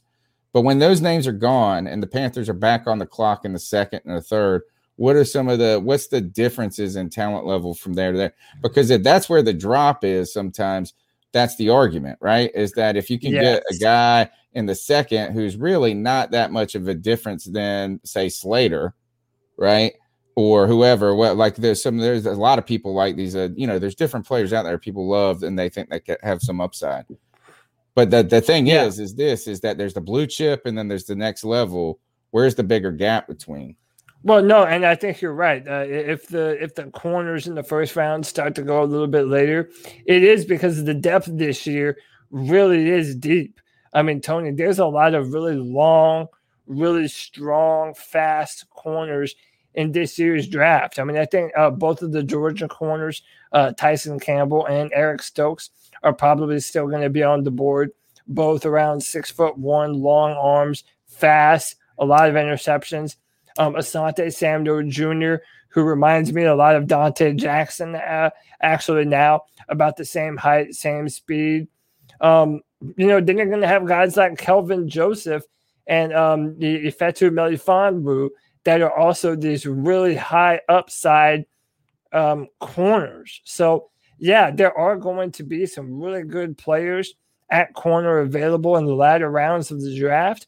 And uh, yeah, this is a really good year for a corner. I, no matter what happens, I think it behooves us to come away with the corner no matter what, whether it be our first pick or our second pick.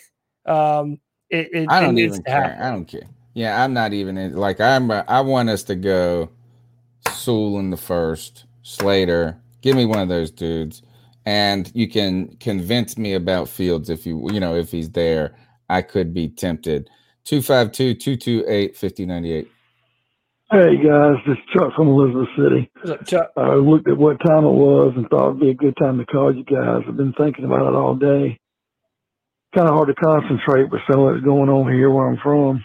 Um, Oh God, I It's, uh, forgot about this. tough. Is uh but man, in thoughts saying that, I've looked at the Panthers in this draft, and I got to say, so many directions we could go. Normally, we have a player we're going to pick, or normally we know of a couple of guys. This draft could go anyway. We could trade down. Don't see us trading up. We could be taking a tight end, much to your chagrin, Tony and Pitts. We could take Slater, but Sewell's there, we need to grab him. Hell, we could even take receiver, maybe even quarterback. I feel like, in my own opinion, it needs to be Sewell, and I think he's going to be gone. And if it's not Sewell, depending on who's there, I think if we can trade down a few picks, no further than 15, accumulate a couple of other draft picks, get a player we want, and go from there.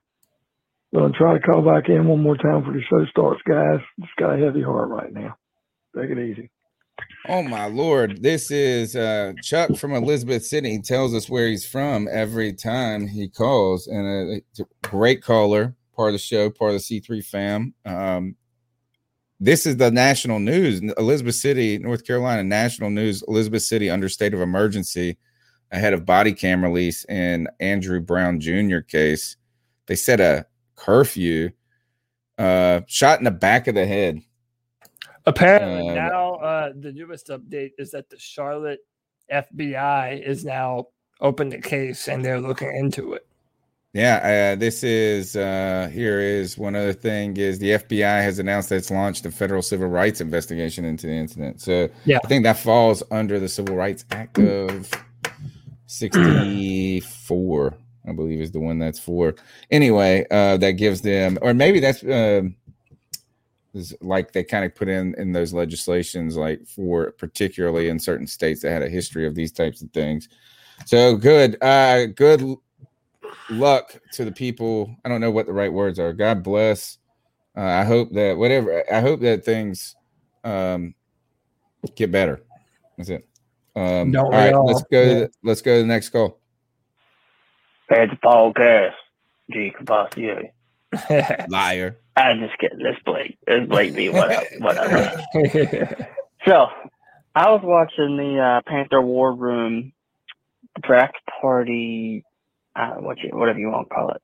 Uh, and some of them boys in there, a bunch of clowns, got me up in there cracking up.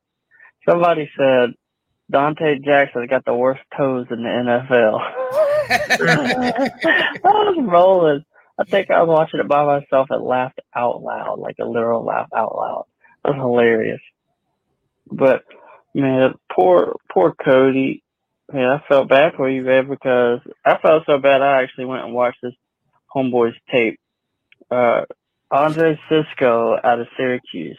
Oh, yeah. Cody was pounding the table for this man. And I was And right. After watching some of his, now, granted, I only watch highlights, so I, I haven't actually taken the time to watch the film, get the full perspective, which I know is a big problem with a lot of people looking at draft prospects. But from what I've seen at a brief glance, he, this boy's tough. He's he doesn't have that Jameis Winston vision. This guy's got good eyes. Yep. He uh, he's he's a turnover machine. He hits hard. He, he seems to find the, find a way to be in the right place at the right time. Yeah. Um, so Cody, I'll back you up on that. I like Andre Cisco from what I've seen. Uh, granted, he did play in the ACC, but hey, I mean, ACC is getting a little bit better at football year after year. yeah. Um, my big question though is, out of all the film that has been reviewed uh, through the Cody War Room draft prospect grading, I don't know. Thing Who were thing. you most surprised with? Who really stood out to you the most that you think would be a great asset to this team? Uh, I know in that the mock draft there's a bunch of uh, uh, offensive linemen, uh, guards, and tackles that I had no idea about. Looks like the offensive uh, line depth is, is pretty good for this draft. So, Yeah. by the way, let me let me hit you guys with this. Hit that like button, you mother. You know what to do. Subscribe to these boys. We gotta grow this channel. Come on, I'll That's pound right. the table for that. Thank you. Keep Go ahead and pounding. smash, smash the thumbs up button. Um, Yeah. You know, look, we keep talking Panthers every Tuesday night. And we've been doing it um, going back to 2013, haven't missed a Tuesday. And if we do miss a Tuesday, we move it to a different day to make up for it. Yeah, man. Uh, so one, I appreciate you uh, looking at the players I was pounding the table for on the C3 roundtable, uh, which we're going to be hosting that at some point too. The whole point of that is to move around so everybody can, you know, uh, get some new subscribers, some new fans and stuff. So we're going to be hosting them on our channel uh, probably after the draft. I'd imagine that would be cool to get everybody's perspective and host Ooh, that would everybody. be great. Yeah. A reaction that- show. Yeah. Yeah, that would be really cool. Um, and then as far as the player that kind of stuck out to me the most, um, I mean, man, there's so many good ones. Honestly, the player that I have a crush on that really uh, the Panthers um, are, have no chance at drafting uh, is the defensive end out of Miami, Jaelan Phillips. Dude, Jaelan Phillips is a dog, man. That guy on the other end of Brian Burns, that would be a freaking nightmare, bro. That guy has everything you want in the defensive end. Um, I found myself just being really impressed by him. Um, And, and then other than that, I What about really that like- UCF corner, man, or a safety that can play corner too? Yeah, safety. Yeah, Richie uh, Grant. Richie Grant. Richie Grant. Yeah, uh, I mean, so these are players that kind of came out of nowhere for me. So yeah, Richie Grant, that's a good answer. Um, I think uh, um, even Greg Newsome the second, another player out of Northwestern, the cornerback is another player that I really, really enjoyed watching the film of. Very fast, long, physical corner. Again, this is a, a very deep class at the position. So, um, A lot of love in the chat room for Phillips. He's the best pass rusher in the draft. James S550 says, Swish 94 says, Phillips is no joke. And uh, Zero Chill, Phillips is definitely a dog. My computer is doing its thing again, real quick, but hopefully I'll come back. Let's go ahead and play the next call. Let me know if you can't hear me, all right? Yeah, you're fine. I see you in here. Hey guys, it's Chuck from Elizabeth City. Uh, just sitting down thinking about this draft Thursday night. Um, one thing we need to go our way, and uh, you know, if Justin Fields is there at eight, and Sewell's not, maybe we take him. Maybe we trade him for a load of picks, um, and trade down. But if we hopefully all the quarterbacks, but maybe Fields, I'll be gone by eight, even Mac Jones. Because if Denver's sitting at nine, I'm hearing Denver wants a quarterback. If Denver takes a quarterback at number nine, they're not going to want Teddy. And from what I'm hearing is if all the quarterbacks are gone, we get to eight and Fields is left, and we can trade him for a bag and get a lot for him. Maybe Denver will have to draft someone else, but just maybe going out of the draft, they'll trade Bridgewater for like a fifth round pick if we eat part of the salary. You know, beats cutting straight out, losing all the cap space for him, whatever. Uh, but it's just something to keep an eye on, guys, with with Denver because I'm I'm hearing they're really craving a quarterback, and Yeah. really no way anybody knows what's going to happen. So I just kind of wanted to bring that up.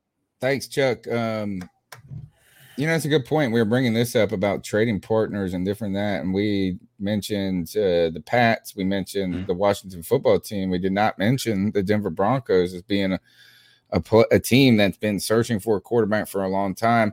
We know that John Elway is not in charge of making these decisions anymore, which means whoever they pick might be good now. Um, it's I, I think that I I think they're giving up a little quickly on Drew Lock, but I understand how it's just like maybe he maybe he can find another home and find a resurgence in a different way. Well, but come in on some injury or something like you that for somebody. for Teddy Bridgewater, that kind of says that you're not really giving up on Drew Lock, right?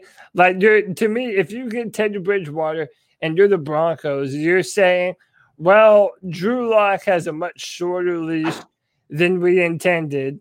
Uh, and if for whatever reason he fucks up, we have a backup plan in the form of Teddy Bridgewater. you know, Denver could be a team that's interested in getting to the four spot.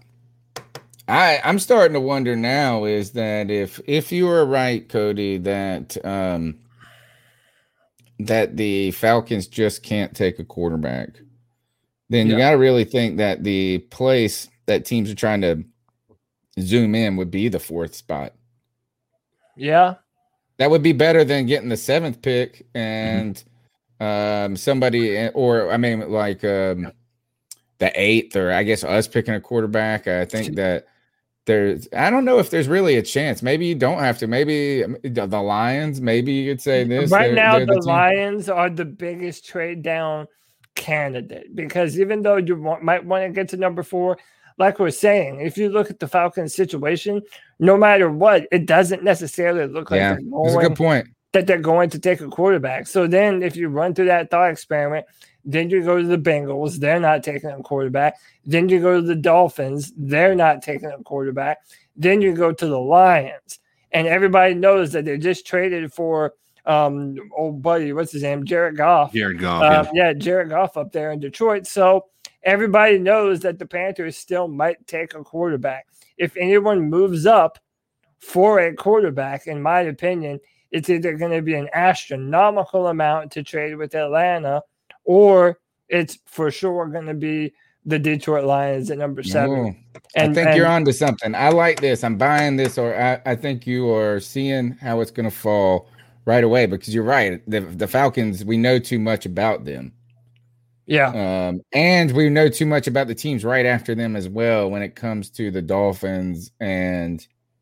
I mean, you got to the keep in mind the Dolphins. I think we still have a question mark on. You know, at least slightly. Like if Fields falls to them, and they they traded out of uh, uh they traded out of three, thinking that uh well, you know we we're gonna be able to get all this. We like Fields, we like Lawrence, you know, we like uh uh Trey Lance, I, any of those guys. But you know, we're we're gonna trade back in and try to get Kyle Pitts or something like that. But all of a sudden, now the guy that you thought wouldn't be available that late is now available, and you would have picked him at three. I mean, Mm. now you've got that that ass. You know, I know they're talking about that they're going ahead, you know, with uh Tua, but Tua. I, I again, I mean, it took them a while to come to that conclusion and make a declaration that he was their guy. Um, I'm with I sup- I full fully support um the call from the chat room for Blake Bettis's next call to be all a Bill Clinton. Um, yeah, but Blake, the chat room is imitation. spoken, and they said you have a Bill Clinton voice. I think Blake, Bet- uh, Blake Bettis wants you to call in and say, "I did not have marital relations with that." uh, I did not inhale. Um, all right, next call. Hey guys, it's Joey again, or not again. This is my first call. I was like, But Joey. I just wanted to know this. Is like, dude, I don't want no quarterback. Not this year. I mean, like Sam Darnold is like. I mean, I know that this year's loaded with quarterbacks, and Justin Fields might fall to us, but like, it's not like we're starving for a quarterback. It's not like we're still stuck with Teddy. I mean, we're still got to Well, pay them, but we've been are. paying people that don't play football for us for years, so that doesn't hurt much. But like, no, dude. The only way I would go for Fields is this: if it's the player, if the quarterbacks, or not the quarterbacks, if the other players like Sewell, Slater, Pitts, those kind of players, if they're not there, because I we need offense in the first round. Like, yeah, our linebackers were shit last year, but dude, we need we need offense bad. And that Parsons, no, I'm not taking him. Especially because YGM is on the team and YGM is involved in the allegations. so is If- Parsons. And even if like none of the players are there, well, none of the players are there, I'm definitely taking Fields.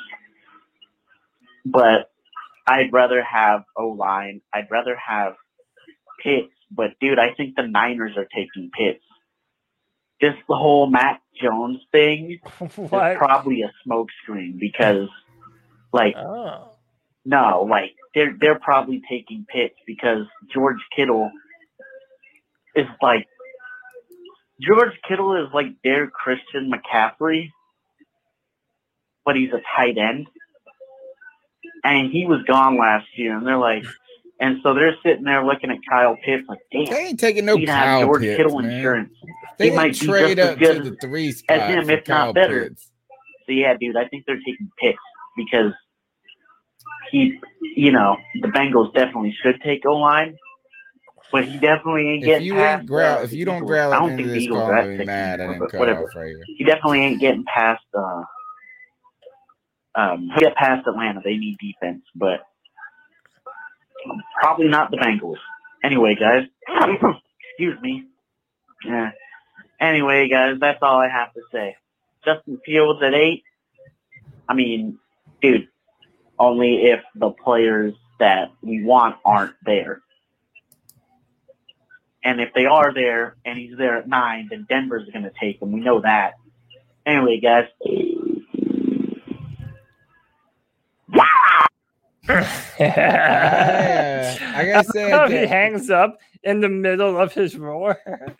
He gets cut. He doesn't hang up. He gets cut off by the time limit.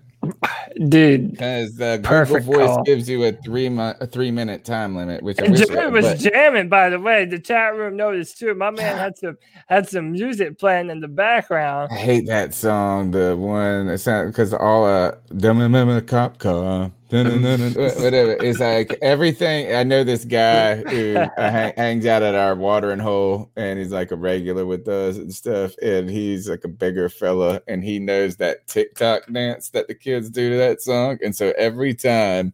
I hear that song. I think of Jody doing this stupid ass TikTok dance and my kids listen to this crap like all of the pop, pop, pop, pop, top, pop, pop.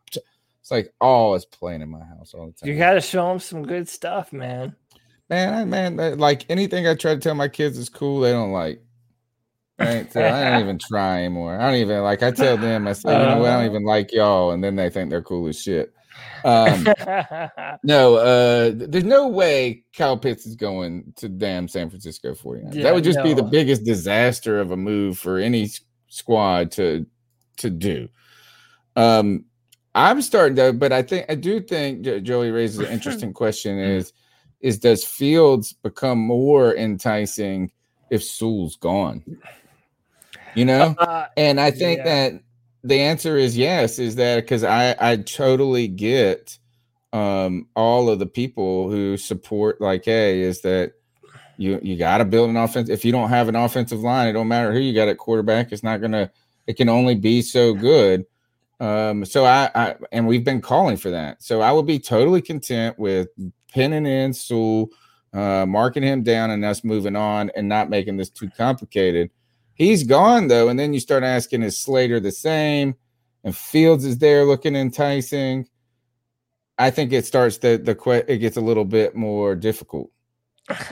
So uh okay two things here and then i have to provide an update from the chat. Uh josh j dub says uh because you're pulling out vinyls like i swear this is good music. Like you're trying to show your kids vinyls. Uh that's hilarious. Okay and then let's do a thought experiment real quick.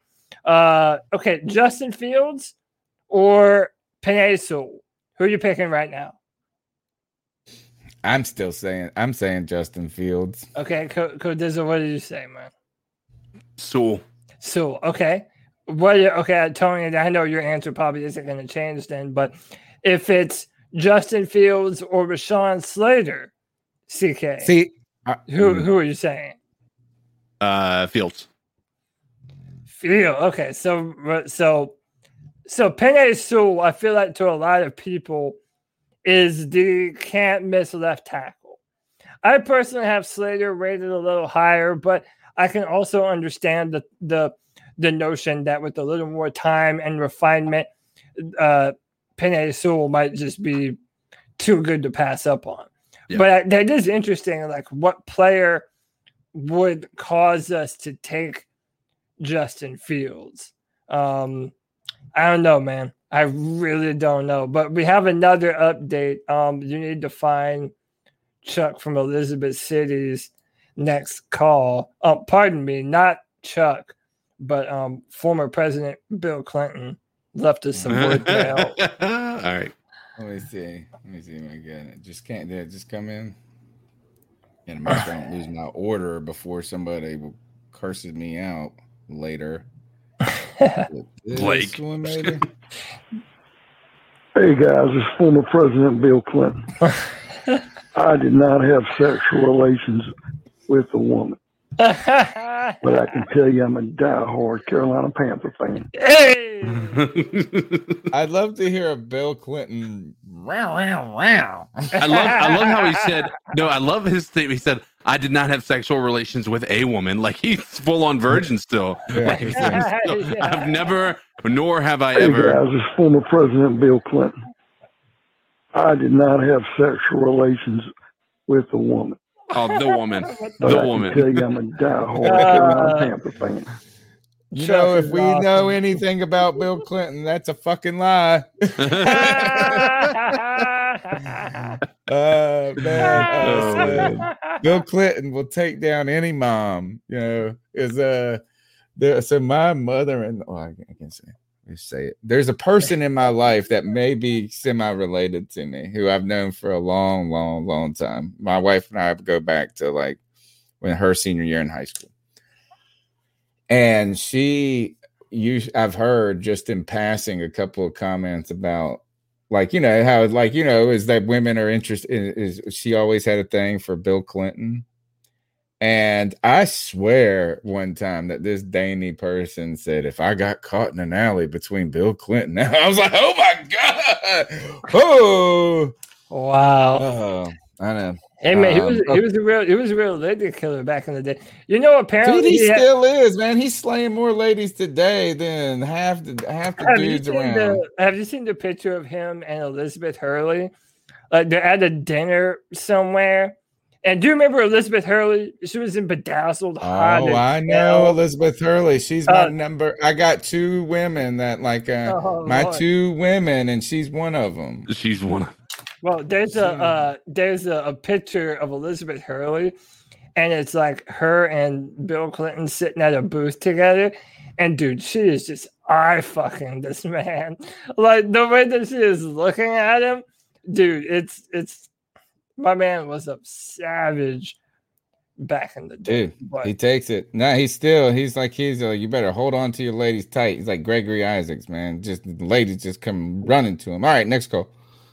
C3 Nation, Panther Nation, Tony. You know what the fuck it is? It's your boy, fucking Josh from Mass. Chilling up here in Massachusetts on some good pizza. Oh shit! Making a, a lovely craft brew, milkshake IPA from Flying Monkey Craft Brewery up here. Anyhow, it's draft week, boy. Shit. You already know. It's about to get wild.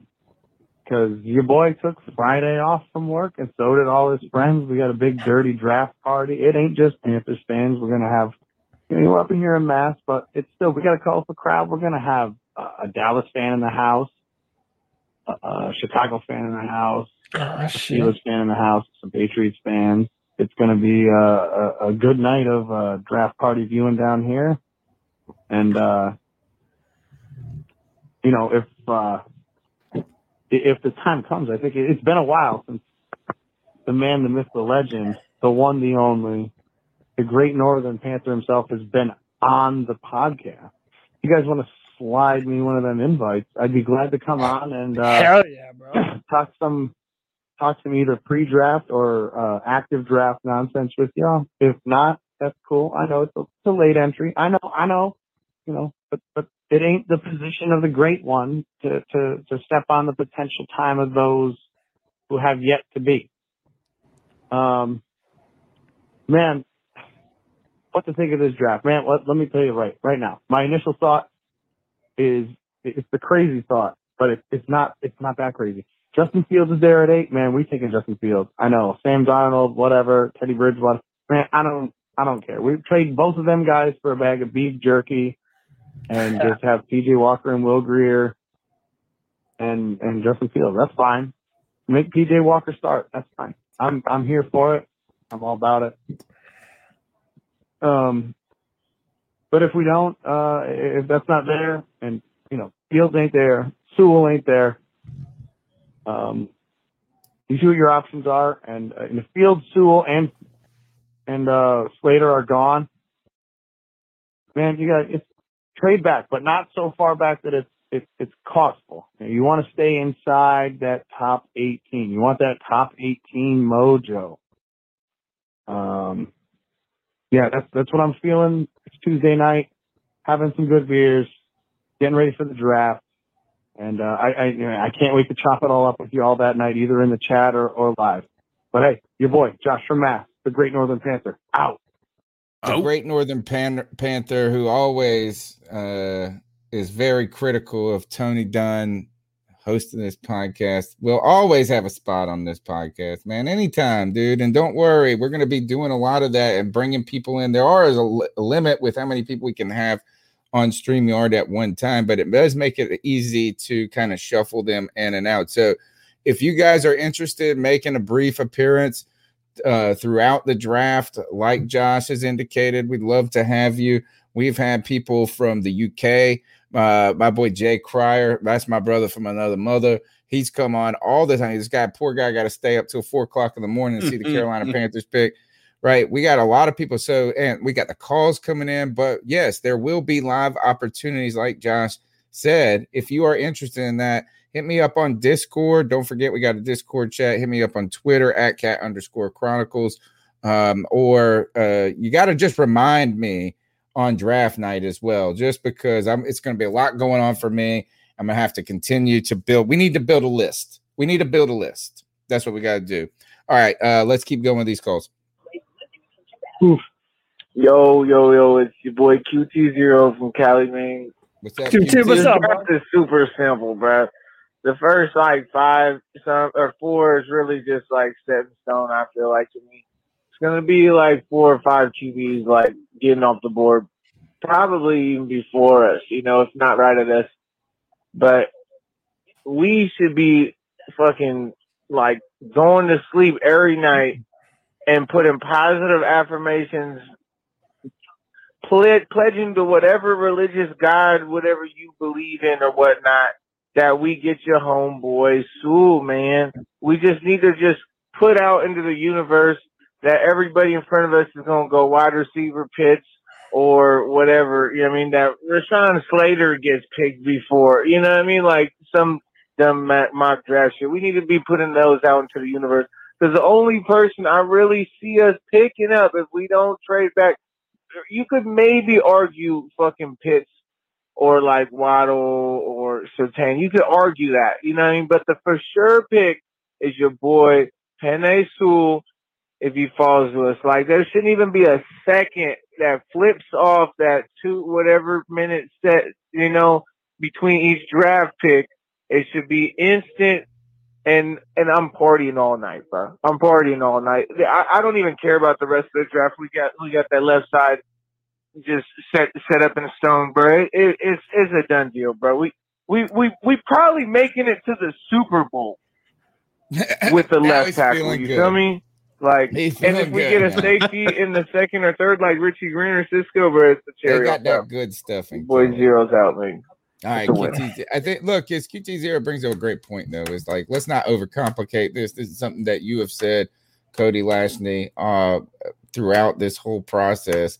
Is that while you have uh, been a supporter of trading up, getting that quarterback, some different things, is that if really if we we got a couple of options down to it, let's not overcomplicate it. Trading back this and that. If you're at eight and Sewell's there, pin it in right? If you want to pin in Slater or something, we want to debate over that. It's it's really left tackle or quarterback at eight. I think is what we we are able to we do, and I mean I just don't think Pitts is going to be there, so I don't even think we need to add him to the conversation. Great call, QT zero. Check out his. I, I think he's dropping he's dropping some music recently. I saw uh 252 228 5098. I think he's back. Cody. Nope. Cody. Cody. What up, Cody. bro? It's your boy Zero here again, man. I just gotta let you know, not a soul in Panther Nation will be angry if we solidified our motherfucking QB or possibly the backup QB or just a QB com- competition in our team. You know, who who in their right mind will be mad? I and and yes, the draft is deep to get more linemen and whatnot, at least in the second and whatnot. So, mm-hmm. and then and then interior in the third. He's But it's reacting to our man, earlier if we gotta, if conversation. we Yep. gotta, if That's what these calls are. He called in and said, "You take Sewell."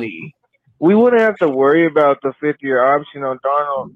It would- it would just be the QB competition of the year, and Teddy Bridgewater's in third place. yeah, he's not yeah.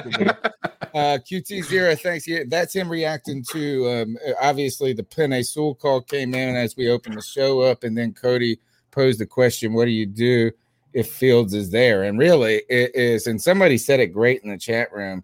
You kind of can't go wrong at eight. Yeah. Yeah. Shout All right, let's go to the next Fitterer, call. man. Scott Fitterer has done a tremendous job, I think. Uh, yo, it's your boy Juan Conley, aka Sports Freak 28. Once again, sir, messes an idea I've heard about this on the time on YouTube through your live chat about the trade rumors with the Carolina Panthers and the New England Patriots. Now, y'all think it might be a good idea if, you, if we do get Stephon Gilmore from the Patriots to move down to 15th? And the 15th, where can we go from there? I'm not saying what if we move down there and get more saying what would you all suggest we do next? Hmm. Like, do we go after a wide receiver, a tight end, do the offensive line, or go defense? Or do we pull a screw job out of the back here? I mean, a huge screw job. If we go after a running back, and screw over the other teams that want a running back to fit their needs. Because I'm thinking we need some help for Christian McCaffrey. Not to replace him, okay? Just help him out in some the rushing games, in some of the same games. I was thinking of maybe either a guy from Clemson or that Devontae guy from North Carolina. And you don't think Harris, the running back from Alabama, can be a receiving and a running back too? Or do you think we just yeah. to stick to our game plans after the trade go through? It does like go offense line or defense line or corner because when Gilmore be good addition. And then we can either go safety or defensive back to replace kind of all sorts. But I'm gonna leave the rest of this up to y'all because I want y'all. All right, man. We thank you for the call. I'm gonna go ahead and get into it because there's a kind of a lot to break down. But really, I think the centerpiece of the call is if the Carolina Panthers were to trade back uh, out of the eight spots, and particularly with New England, right? So let's kind of stick to that scenario first of all. Sure. Is you know because there are a couple of other ones you can say Washington, some different. 15's interesting because Scott Fitterer has first round grades supposedly on 16 players. So you're going to get one of his players that he thinks is a first round talent, right? It's inside that window. He says in the first 15 or 16 players of the draft are the blue chips. And then after those guys, they're kind of all second rounders in a way, right? The the difference isn't so big. So if the Carolina Panthers are to trade back maybe that's because that's clearly because they don't want to take Justin Fields at that point or Trey Lance, whatever quarterback slips outside that top. Yeah, Whatever, Either that, or, right? or either that, or we love a quarterback, but we're just not willing to turn down, you know, the amount of picks that we might potentially be getting from the Patriots. Um, so I think that's certainly a, you know, So it's certainly to fifteen. Yeah, if we move to 15, right, you're talking about Surtain's off off the board by this point, people would say. Uh really is I thought Chuck brought a good point is Christian Darrisaw is not going to make it past Minnesota at 14. Right. So like uh, the names, all of a sudden we get a host of new names to think about. And would it be insane to pick Michael Parsons at 15 then? Um, that would be a range that would be much happier to pick Michael Parsons in. Again, we really need to kind of put it out there. Like Michael Parsons, dude, I hate Penn State coaches. I honestly hate them. Like when you look at the amount of talent that Penn State has had on their defensive line and just in their defense, period, and how physically talented these dudes are, and how little technique Penn State players understand, it's ridiculous, man. Like you're essentially drafting all Penn State players for their physical upside. Uh, this is true for Michael Parsons. So I don't want people to think that he's going to come in here and be a day one ready to play inside linebacker. That man is still learning the quintessentials of playing off Then the he ball shouldn't be going in the first round period then. Well, I mean, so his upside, if he can figure all of it out, he has a ridiculous um, set of physical traits and abilities. Uh, he might be able to do it, but right now he is he, he plays too much like a defensive lineman and not enough like a linebacker. He's always taking bad angles, picking the wrong gap. And yeah, Tony, you were with me in that film room uh, when when we looked at his film, and he's just so raw as a player. It wasn't overly impressive. That's what I would say. Is I just didn't see a guy that I thought. I'm not saying he can't be something special, right? But I didn't see a guy that Yeah. all of a sudden that said that's a Luke Kuechly like player. Right. you know, And no matter what, Kevin type player that just Yeah. it kind of was an Isaiah Simmons type player where it's like, man, I could really see it could be something, but it's not perfect. The problem the problem is is that any linebacker we take is always going to be compared to Luke. Yes. And that's going to be a tough thing to live up to. Like we as Carolina Panthers, we have been uh horribly and in in, in a very good way spoiled by linebacker play. And now we're in the midst of Yeah. like a linebacker drought. Like it just feels like there is nobody in in we're, hopefully we'll see something change. We'll see what happens in this draft. We'll see what some of these players uh, are able to do with this defense seeming to start to come into their own with some of the acquisitions we've gotten in the offseason. But, you know, it's a lot of question marks, you know, a lot of question marks. But I, I, I don't hate the idea of a linebacker, but uh, do I want a linebacker that's going to be a development? I, I don't know. Yeah, I I agree with you for the most part. That caller also mentioned running backs a little bit, and I feel like that's something we haven't mentioned at all. Uh, you know, now knowing that um uh Mike, I'm having a brain fart. Um, the guy that played for us, Mike Davis. Mike Davis. Uh, yeah, we don't have him this year.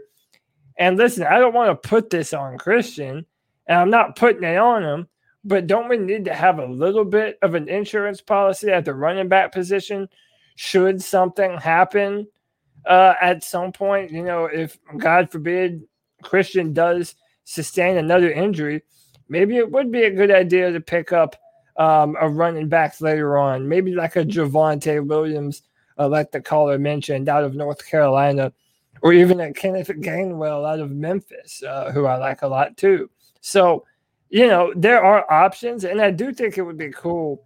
I, I just, in general, want us to start drafting players from the Carolina schools.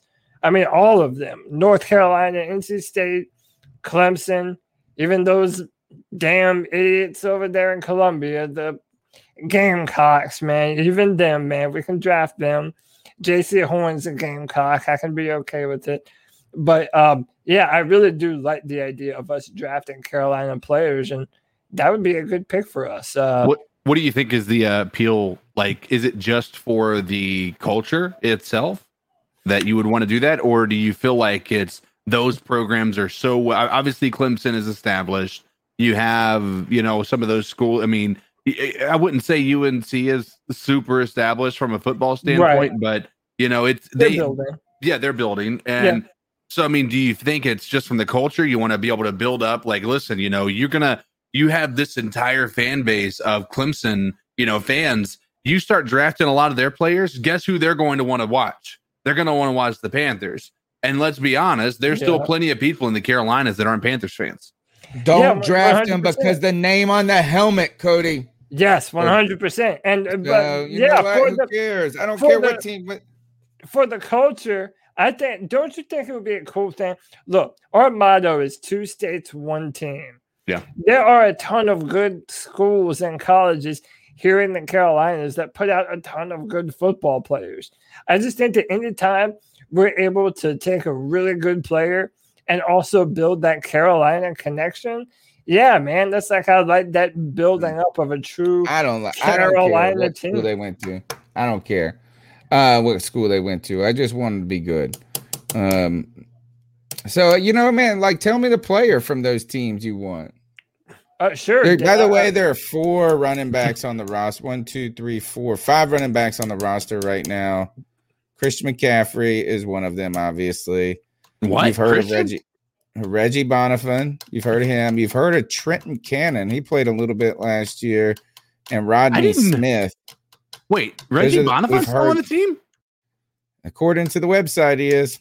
Did did we re-sign him or something? Because like I feel like we he was gone after. I feel like when uh, he was on the practice squad so long at one point, and there's a point where you have to like they can't be on the practice squad anymore. Oh, that's what it if- was. I wonder if it's got something to do with that. Because remember, was, we yeah. let him go, we put him back. It and then, was you can only you can only take back him again last year. or Yeah, you can only put somebody on the practice squad so many times before you have to either You have to sign them to a deal. You or have to something like dedicate them a specific spot on the roster. If you don't like, if you don't, He's up there. them. I don't know how long he'll be up there for, um, but we just can't put invest a lot when it comes to the uh, the number of the pick, right? And this is why, uh, like, we tried to get some of these guys in the past, like, uh, and then they didn't make the team. Jordan Scarlett was the was the was the that's one that name. Yeah, names that comes to pick. yeah we're that's just one that gonna comes to have mind. to. We're gonna have to pick somebody off the free agents trash also heap, dude. also um what was his name the guy who, who his dad was a boxer Elijah Holyfield. yeah yep him as well Yeah. Oh, yeah. Andrew Holyfield. Um, That's right. All right, here, next go.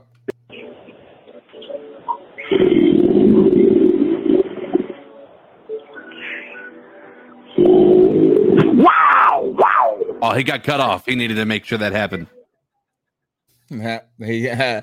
All right, thank you, Joey the Blind Panther. Booyaka, booyaka, booyaka, booyaka. Boom, boom, boom, boom, boom, boom, boom, boom. Booyaka, booyaka. Hey, hey, hey. I'm the captain. Look at me. Look at me. Tony, CK, Cody, look at me. I'm the captain. I'm the captain now. What's Gucci, fellas? Got a lot to talk about. I'm gonna give you my top five picks, one through five. We're gonna start with right. number one, who I personally want with our pick, Justin Fields. If Justin Fields is there at pick eight and we don't take Justin Fields, I'm throwing liquor everywhere. Dude, can I'm you throwing it imagine? everywhere, fellas. Imagine how mad you would be. Patrick Surtain. Fellas, there's levels to this shit. I don't even see Jaycee Horn as a number, uh, uh, first round corner. Oh, don't gee, baby, you better He's chill, too bro. robotical. He's not a polished receiver, and he barely gets his hands on the ball. I feel like, in my opinion, picking Jaycee Horn with the eighth pick would be the worst decision that we could ever make. I don't want Jaycee Horn. Honestly, I have Asante Samuels Jr. ahead of Jaycee Horn. To be Oh, honest with you, to be quite frank, and Caleb Farley, Cody, I'm not feeling him, G. He's had that that back surgery he's had. That's the same broken back Tony Romo had. And if you're telling me that he's already done a second surgery on it before even entering the NFL, come on, bro. If you hurt in college, you sure in hell are going to be hurt in the NFL. So I'm Gucci on that as well. Um, I- I Micah can't Parsons, think- man, I'm very high on him. I feel like he can be the next Luke Kuechly. He's running a four three nine forty. That's pretty impressive. Six three, you know, same Bro. body size as Luke, being compared to Luke. I wouldn't be mad at that. You know, He's nowhere um, near. tell me what you guys think, and I wouldn't be mad with the Stephon Gilmore pick and then getting their first uh their first round pick fifteen. I wouldn't be mad about that either, fellas. So tell me what you think. You heart? I'm gonna let you take your spirit animal. And by Yeah. the way, booyah, booyah, booyah. Great call. Booyaka, booyaka. Uh, yeah, shout out G baby man. Um, listen, I gotta keep it real with you, G. Um, I don't understand how you can watch Jaycee Horn and tell me that you see a better player in Asante Samuel or you know Surtain or whoever, but then in the same breath say that Mike Parsons has Luke Kuechly potential, bro. Not even close, man. Not even close. Jaycee Horn has all the physical upside, all the aggressiveness, all the ability to pinpoint the ball in the air. I love Jaycee Horn. I could not disagree with you more. But if we don't draft Justin Fields and we don't get a super fucking pissed off call from a drunk G baby, I'm going to be sorely disappointed, dude. And I mean very much so. So G, don't disappoint me, bro. Uh, Canes win. Storm Surge, baby. Storm Surge. Best team in hockey right now. Um, the Carolina Hurricanes, man. At this point, the pressure's on. We clinched the playoff berth yesterday. We continue to advance in the standings. The goal now is to keep home ice advantage uh, through the playoffs as long as possible. They will be reseeding the playoffs in the second round, so it's good to be a top seed and to win in the playoffs. That turns out that'd be an interesting question, and we're going to talk about that this summer uh, when we're searching for things. Is how, how do you make the playoff bracket for the NFL better? And I don't think they reseeded it. They reseeded it. Like, They didn't change it last year in the COVID stuff, did they? But a reseeding would be interesting. We'll have to bring that up. Uh, so let's go Canes, Hurricanes, man, bunch of jerks. Keep it up, guys, uh, and let's keep going through with these calls. Thank you, G baby. It's G baby. I forgot to give you guys my top five. My bad. I'm over here cheaping. Um, I would say Justin Fields. I would go. My top five would be number one, Justin Fields.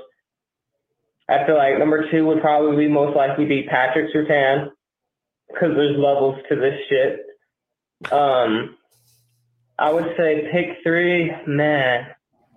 I'm gonna have to go Ja'Marr Chase out of LSU, man. I would not mind having a motherfucker like that on squad, along with Christian McCaffrey and fucking DJ Moore, and uh, the other company. Um, so uh, Justin Fields, Patrick Surtain, uh, Ja'Marr Chase. Um, man, I would have to say I love Penei, man. The, the the tackle out of Oregon. I feel like it's the, like I said, there's levels to this shit. I would not be mad if we got him. And uh, my fifth pick, looking at this, I'm gonna have to go with Micah Parsons, man. Because like I said, there's levels to this shit. So uh, let me Yeah, know what you guys think, and uh, keep pounding, baby. Holy Keep crap, man. The. Canes beat that ass, bro. 5 1. 5 1. Sebastian Aho Good for them. continues to, I think he's at like 22, 21 goals, 20 goals. The old man, Jordan Staal, with two goals. Nino, Nino, Nino Ryder with another goal. Great season, man. We're so deep, and that's with all these injuries. Uh, any any big qualms with the top? Well, what were your qualms with the top five before we move to the next goal? Well, I mean, I don't necessarily have any problem with those top. Oh, I wanted to ask you about Ja'Marr Chase. Yeah, e- except for Michael Parsons. And no, I did want to talk about Ja'Marr Chase too. And I think that that's a player that we haven't talked about enough, weirdly enough. And I want to get your opinion and everyone in the chat room's opinion too. Is there any credence to the fact that Joe Brady, having been a part of this legendary LSU offense, could draft a guy that had 20 touchdowns in that exact same offense? You know, we also kind of take for granted that we haven't picked up DJ Moore's fifth year option, although I do think we're going to, but we still haven't done it. We only have another year of Robbie Anderson. We just moved on from Curtis Samuel. Like a, a- a wide receiver that high really isn't that out of the question. Now, personally, my favorite route runner, my favorite receiver in this year's draft is DeVonta Smith. I think DeVonta Smith is a savage route runner, lethal down the field, 170 pounds, be damned. Um, but Ja'Marr Chase is a player that I could easily see the the Panthers seeing as a um, an upgrade even over a DJ Moore. I mean, Ja'Marr Chase is physical at the line of scrimmage. Um, press man corners rarely ever shut him down and he's a physical over the top threat that's going to come down with the football. So, you know, uh, I, I think um, having a security blanket for Sam in the form of a badass wide receiver, dude, that might be the the kind of player that we haven't talked about enough. I saw him as a comp, uh, not the uh, the who were we, Ja'Marr Chase. I saw the physical comps like somebody. You know how they do those next gen stats where they do that spider Mhm. web thing, Yeah. and it was like he is like going back, like he has like the most athletic comps or something, like going back to Demaryius Thomas. They said he matches Demaryius Thomas, and the other one was um who was the Cowboys receiver that always got in trouble? Or not getting- yeah. That's what they were trying to. I don't know. Uh, I think it was Ja'Marr Chase. I'm pretty sure it was either him or Waddle. Pretty Uh, sure it was Ja'Marr Chase. That, no, it's probably Chase because he's a stronger physical receiver. I do think uh, uh, Ja'Marr Chase has much better hands than Dez ever did, and I do think he's probably a little But. Demaryius Thomas did not have good hands, so that wasn't that was something. else. No, Um, that's a bad comparison. To be God, honest. it's gonna be Demaryius real tough to. It's just tough to allocate those resources right now. And I'm not saying it's not absurd, right? Like you said, is that you're thinking down the road, this and that, but it, it would be it's one thing to say how would Panther fans feel if we took down Justin Fields. Is another thing to say how would Panther fans feel if we passed on Slater, Fields, and we picked a receiver after last? You know, I mean, I good gosh, it's just going to be a tough sell. I don't think it's out of the realm of possibility, but I also think that if you're trying to pad that, well, first we padded the room in free agency a little bit, right? We brought in David Moore, who's a nobody. We signed this kid from BYU who runs real fast. There's another name I thought that something happened with a wide receiver. I cannot remember, but that room isn't just barren at the moment, losing Curtis Samuel. I just think that maybe it's like in the second, third, fourth round, you can find something. It just seems like a lot allocated eight to a wide receiver at this point in this stage in, in our team development. All right, next call.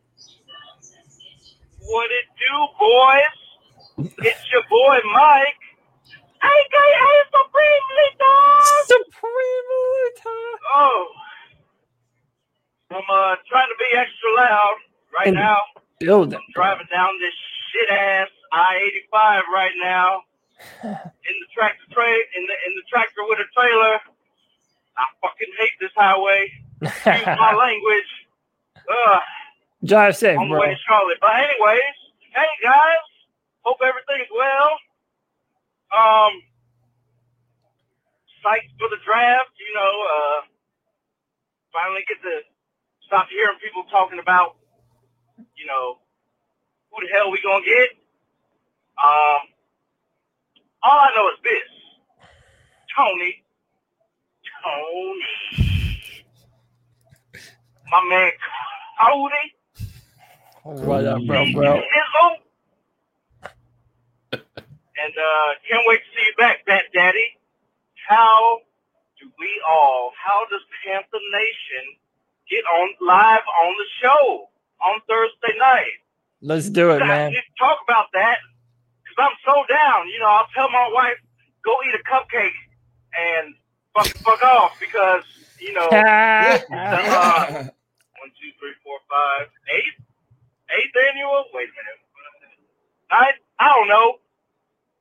I want to be live with you boys, whether that's 15 seconds, 15 minutes. I don't care. Make it happen for your supreme leader. You got it. All right. You got it. Um, we got two people signed Yeah, up already. I don't want already. no goddamn t-shirt. I want to be on the show with my boys. I don't want no Can't t-shirt. I die. I feel you, bro. I'm Tony, gonna when I'm he comes thinking- on, I'm gonna eat a cupcake while he comes on. Bro, Tony, we might need to talk. We might need to check into a Zoom because we only we can only have five people uh in StreamYard at a time. I know, I know. That's why we're gonna have to rotate. Yeah. Oh, it's it's not five, is it?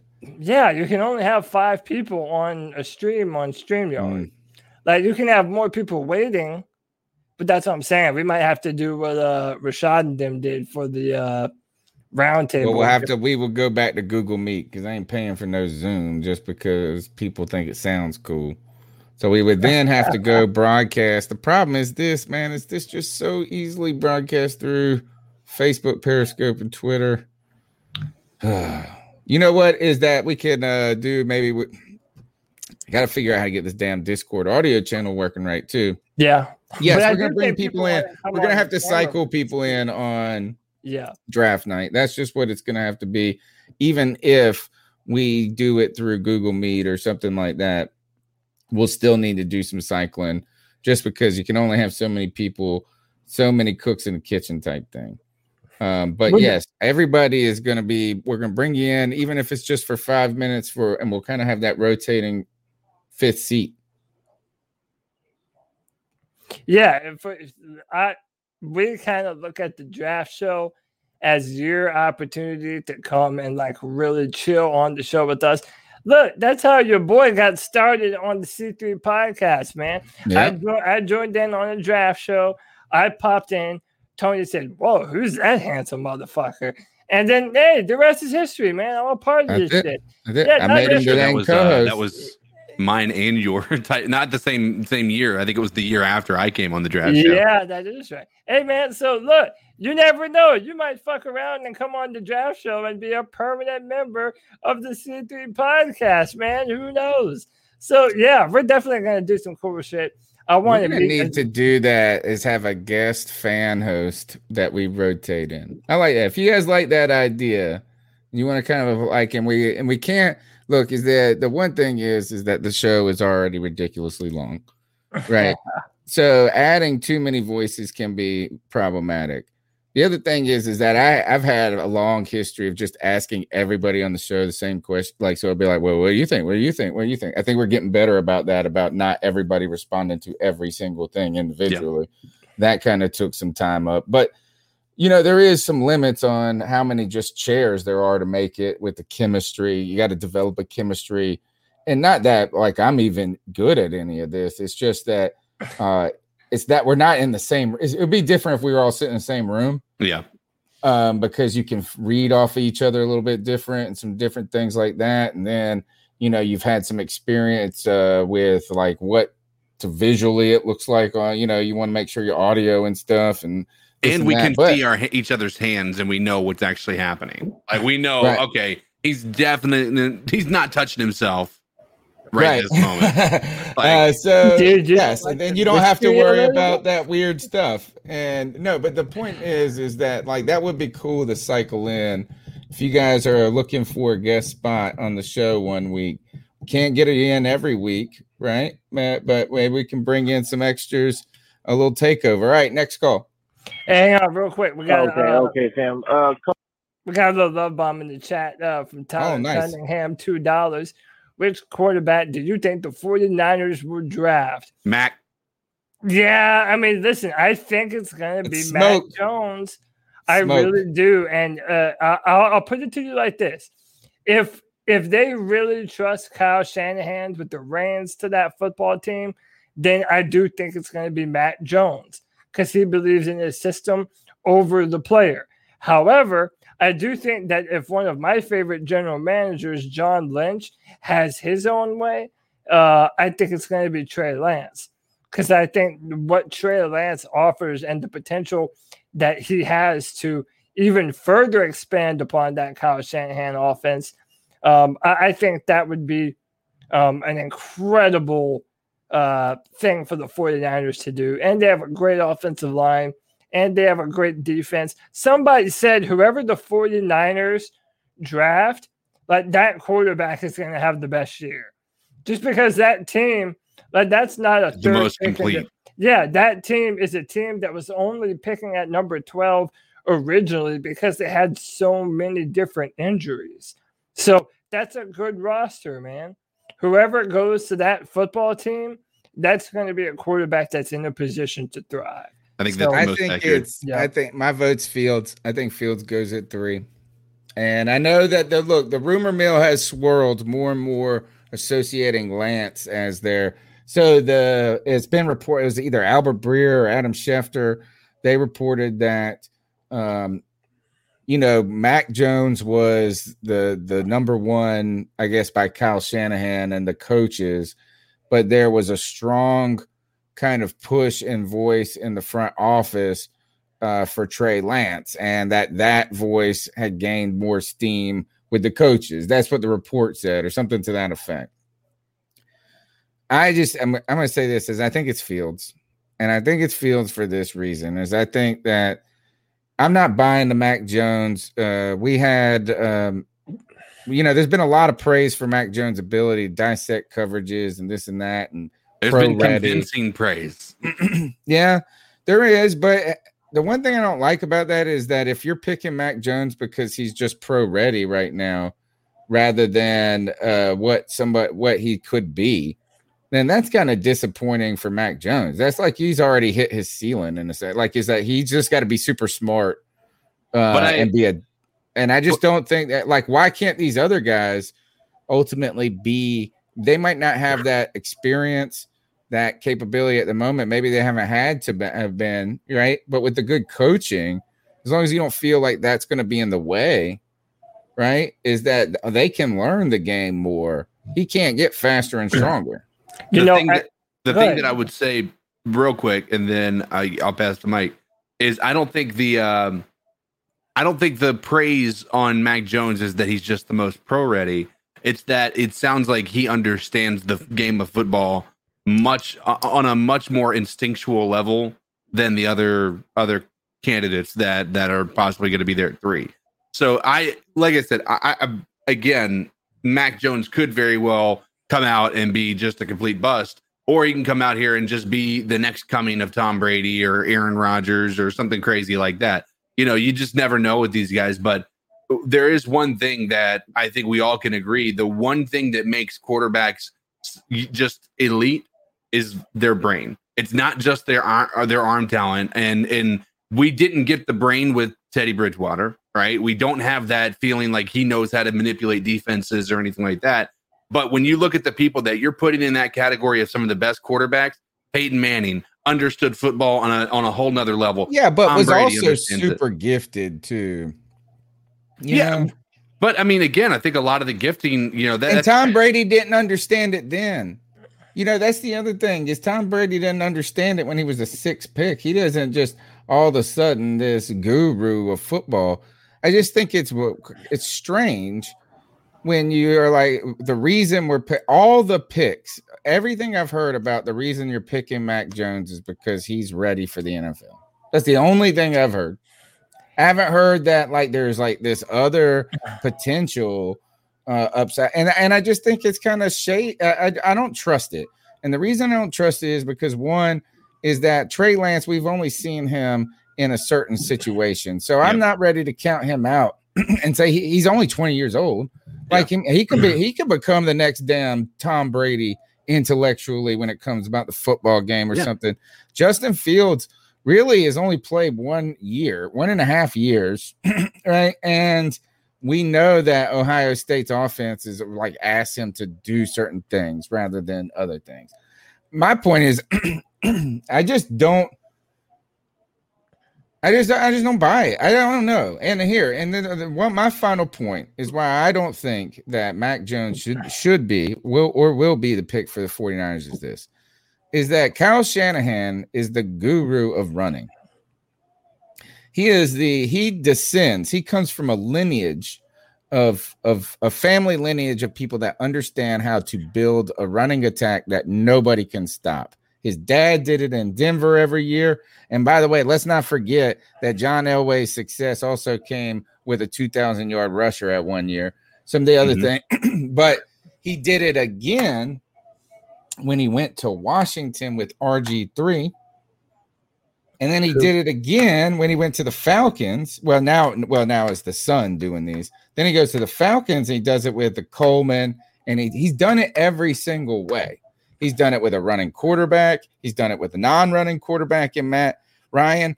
But I and then he did it last year with no quarterback. That was the greatest impress the, the like the most impressive run was last year and the Super Bowl run where he was able to develop a running attack when everybody knew they were going to be running the ball. Yeah. Right? I mean, like there was no I just don't understand how Kyle Shanahan wouldn't be drawn to the idea of a quarterback that adds another layer to that well, run game. I think you kind of answered your question. You know, looking at what they did last year, they have openly said that they don't like how often Jimmy Garoppolo gets hurt. And they have had other backup well, that's just because he's made of glass, dude. Right, but my point is, they've had other backup quarterbacks step into that position and had a reasonable amount of success. So Kyle Shanahan feels like, well, if I know that this system is going to be, um, you know, easy to a quarterback, not necessarily easy, but it's it's friendly to a quarterback that knows what he's doing. Mhm. Look, look at the quarterbacks that he's been successful with before. Uh, Switch 94 says and brought up a good point. Uh, they drafted um, our, uh, Kirk Cousins the same year they drafted RG3. Before Kirk Cousins left Washington, there was all the rumors that Kyle Shanahan was going to try and get Kirk Cousins. I mentioned this to you guys a few weeks ago, and everyone wanted to jump down my throat. But Kirk Cousins, Matt Ryan, and Mac Jones are all the same mold of a quarterback for me. At their highest levels, they are going to play football the same way. They're going to operate their offense efficiently. They're going to take shots downfield when they have the opportunity to, but they're also going to run the hell out of the football. And when you do I love that, hearing this. I when hope you he do goes that, you don't need uh, a quarterback like that. So even though it's not the move that I would make, you can't blame Kyle Shanahan for, in my opinion, picking the quarterback that is similar to the quarterbacks that, That he has had the most success with. The problem with that though is I where I would agree with that, the push that they made to get to three, what they had to give up to do that Yeah. was way like Too much. that's basically much you saying yeah, that's Yeah. that's way too much for a quarterback like Mac Jones. I mean, I think that they're like I said, I think it's very possible they love him and they're going to go with him. But like, if we truly believe, and if they truly believe, or anybody in the league really believes that Mac Jones is uh, Kirk Cousins, then I think they wouldn't have made that pick, right? They would have pushed it off. I They agree. would have, they would have gone down the line and, and got that person in the second or third round. They could pick. I mean, they, they could have gotten a Kirk Cousins in the in the third line. I mean, at the How much- position that they were drafting at before they traded up. Tony, do how you want many times have how many times have you said on this show, Cody, that this is a new new NFL where a mobile cornerback gives you something that is needed in this NFL? Yeah, and I still believe that. I don't like this. Is uh, look as I understand is look. Uh, Swiss ninety four says this is I remember Mike Shanahan saying back then that Kirk was their pick and RG three was Dan Snyder's pick. I would like to remind that at this point Kyle Shanahan was just making his bones, so it's not like he was in there. I think the one making the decisions. And it Yeah. says, imagine what they think now after seeing RG three breakdown. RG three was rookie of the year, but he also was a fragile bodied person in some ways Yeah. maybe you could say Justin Fields is, uh, but I don't think. I think like what we've also seen is, um, what we what people wanted RG three to be. What they want, you know, they've seen that kind of come to fruition in Lamar Jackson and um Deshaun Watson, some things like that. You know, is RG three is the was the, the problem with him is he was just a one hit wonder, and then he got a terrible angle, and he was in uh, like uh, Snyder love. It was a mess. It was a mess. Um, and uh, you know, I, oh, oh, I gotta, re- I have to tell you this, and I can't believe we've gone this long without mentioning it. And Tony, this is gonna make you hate him even more. I think you realize his name is not Mac, right? Are you ready It's not for Matt Jones, is his it? name? His name is not Mac. Is Do you it know what his- No, it's so much worse. His name is McCorkle. McCorkle Jones. His name is McCorkle Jones. Oh, I like him even more for the 49ers What, now. dude? It's my name. can't More- more draft Corkle him. Jones. You cannot draft a McCorkle, Say it Jo- again. McCorkle Your Jones. name- if your name is Alabama? Dude, if your name is McCorkle, you're off my fucking. How did we not know dude. this? And Dude. how is not everybody writing? You know what, guys? I will never ever call him Mac Jones again. No, From now know- on, I he, knew that. McCorkle. I knew that, and that's why I told you. That's why I told you because I knew that from from now on he will forever be McCorkle Jones. Dude, if, if my I love name- the McCorkle hype that's brewing. And you know what? God bless the San Francisco Oh, now 49ers if they draft McCorkle Jones. God bless Oh them. my God. I really hope they say his name on draft night too. Like I hope it's not just uh, Mac Jones With the third pick.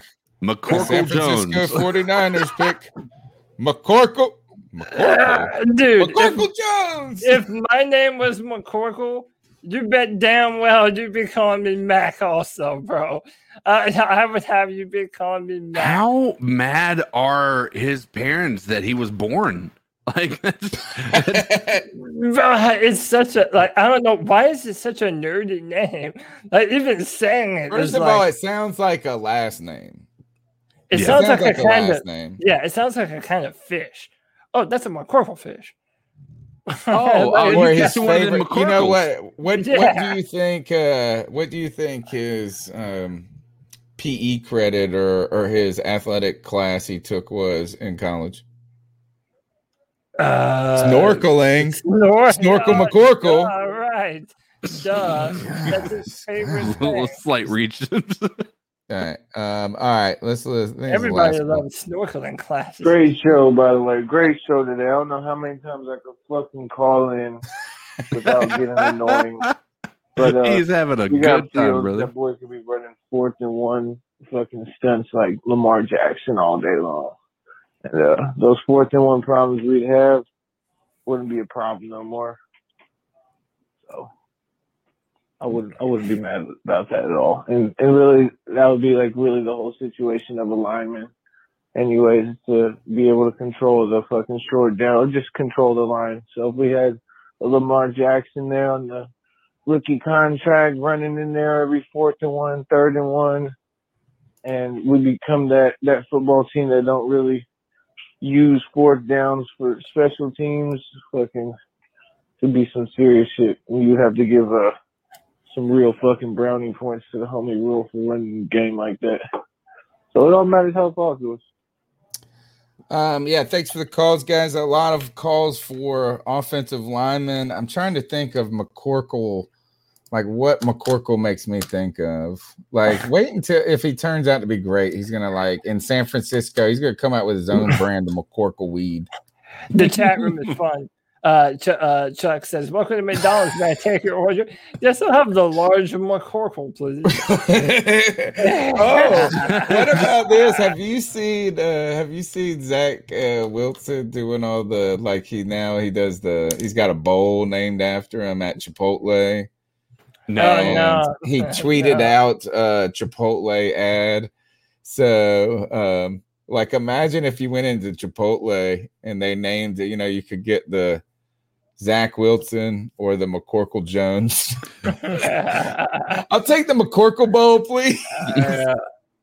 um, all right, uh, let's see. Dude, I Oh, can't believe um, that we've actually gone through all the calls and it's only eleven thirty-five. Dude, I'm not taking any more. They're done. We're done with the call. we might because I gotta- actually get out of here on time. Maybe. First of all, we got out last week. You know, you had to go get your teeth worked Yeah, on, pulled. This is not fun. We got out of here at like 11:15. It was like the earliest show we ever had. It was crazy. We Yeah, did it was good. job. Um, it was good. I did have uh, a couple of Oh, last it's things. good when I leave, huh? It was I good, see yeah. how it is. It was definitely Um, good. Oh, Better. This I did see. I saw a tweet, or not a tweet. I saw a report that Scott Fitterer said there is a quarterback they loved in this class.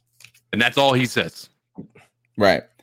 Um, but the reason I bring it up is thinking about that is, you know, who is that guy? Is it Fields or, or is it some of these other names? Uh, look, is uh, Kellen Mond, and there's been some other names that you know. Um, I felt like Rule liked a lot, some guys at the Senior Bowl or something. Mac Jones. Yeah. He liked Mac Jones. I don't know who that is. Who's that? Never heard of McCorkle him. Jones. I'm sorry. Oh, liked now that guy. He liked I've heard of McCorkle. him. McCork. I'm so happy I told y'all about that.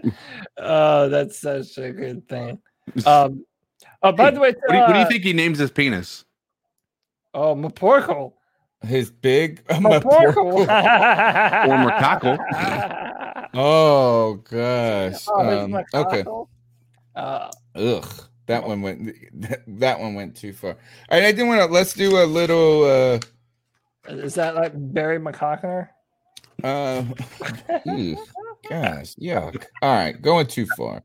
Here, I got this. Hold on, hold on. I got. where- Where is my sticky note at? All right. Okay. So what we're gonna do here is real quick. I wanted to think about some of our past uh draft picks. And just think about this is kind of here is I went through and I picked what I thought were our best offensive players we've ever had, ever drafted. The number to the side right here was the round they were picked in. All right. So, what I want us to do is put these in order of the greatest offensive draft pick that the Panthers have made to the least great, right? Best to Oh. least. And I think this one Oh. is actually an easy. I think this is an easy list for me. The offense. Can I give you my list first, just because I know everyone's gonna fucking hate it and not like what I Yeah. say? Okay, so are we ranking them one through like what? How many do you have there? Eight. There's one, two, three, four, five, six, seven. All right, one. I'm sorry, dude. I'm going Cam Newton.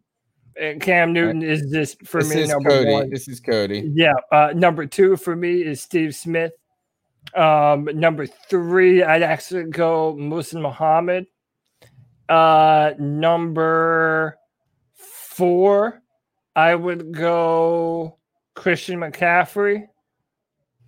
Then I would say Jonathan Stewart.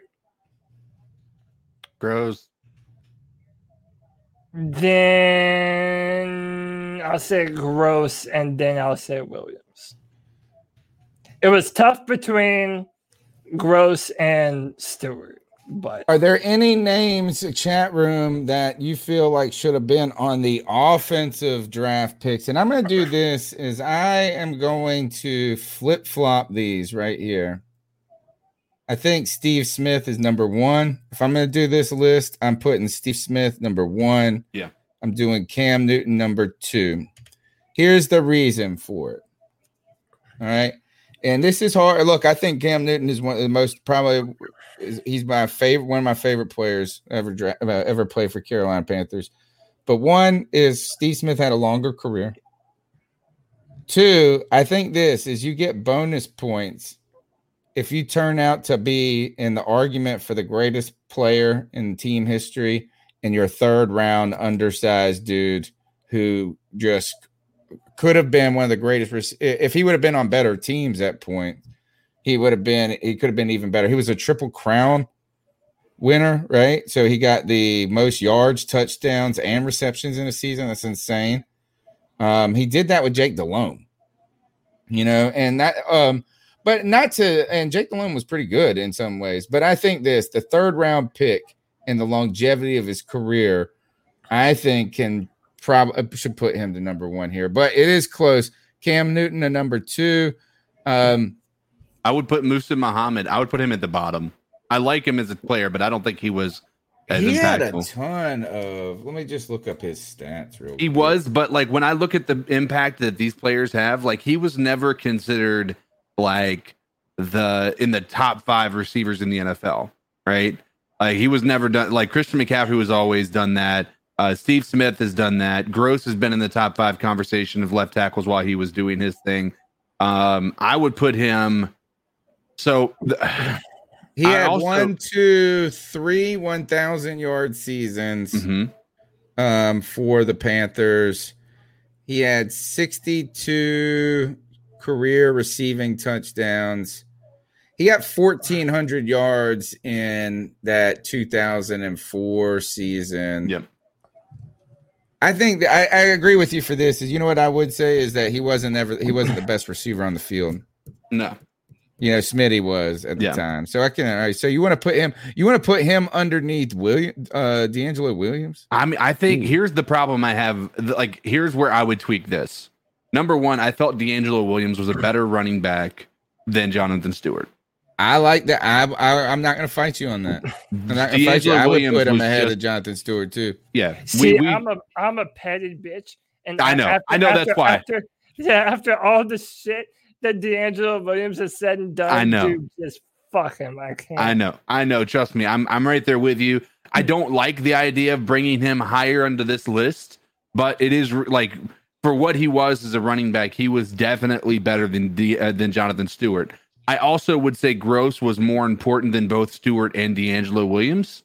So I might put Muhammad under Gross and then put DeAngelo Williams and, and Jonathan Stewart down at the bottom of that list.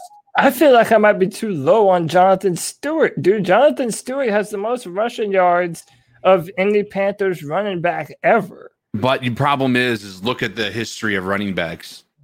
Like, I mean, we've had good running backs, but we've never had running I backs have. I don't think he pa- I don't think he has more than Yes, he did. Williams. He passed DeAngelo Williams. But again, you got to remember was- that was over a longer career. No, there I was know. this one at one point. DeAngelo Williams had the most 70 or was tied for the most 70 yard rush, 70 plus rushes, yards rushing, like one One play, yeah, yeah, Oh, big chunk play like in the history of football at one point. I agree. I like that. I think this is it's kind of hard for Jordan Gross to stick out on this list. I know this isn't like look, I'm using sticky notes. I know this isn't the best way. I'm gonna go Steve Smith, Cam Newton. Um, I think Christian McCaffrey is kind of at the th- three four range. yeah, Is in my like, he has to opinion, put it's- together one more season. Yeah, it's it's Jordan Gross or Christian McCaffrey at three. Like it's it, Jordan Gross was so such an incredible left tackle for us over his tenure here.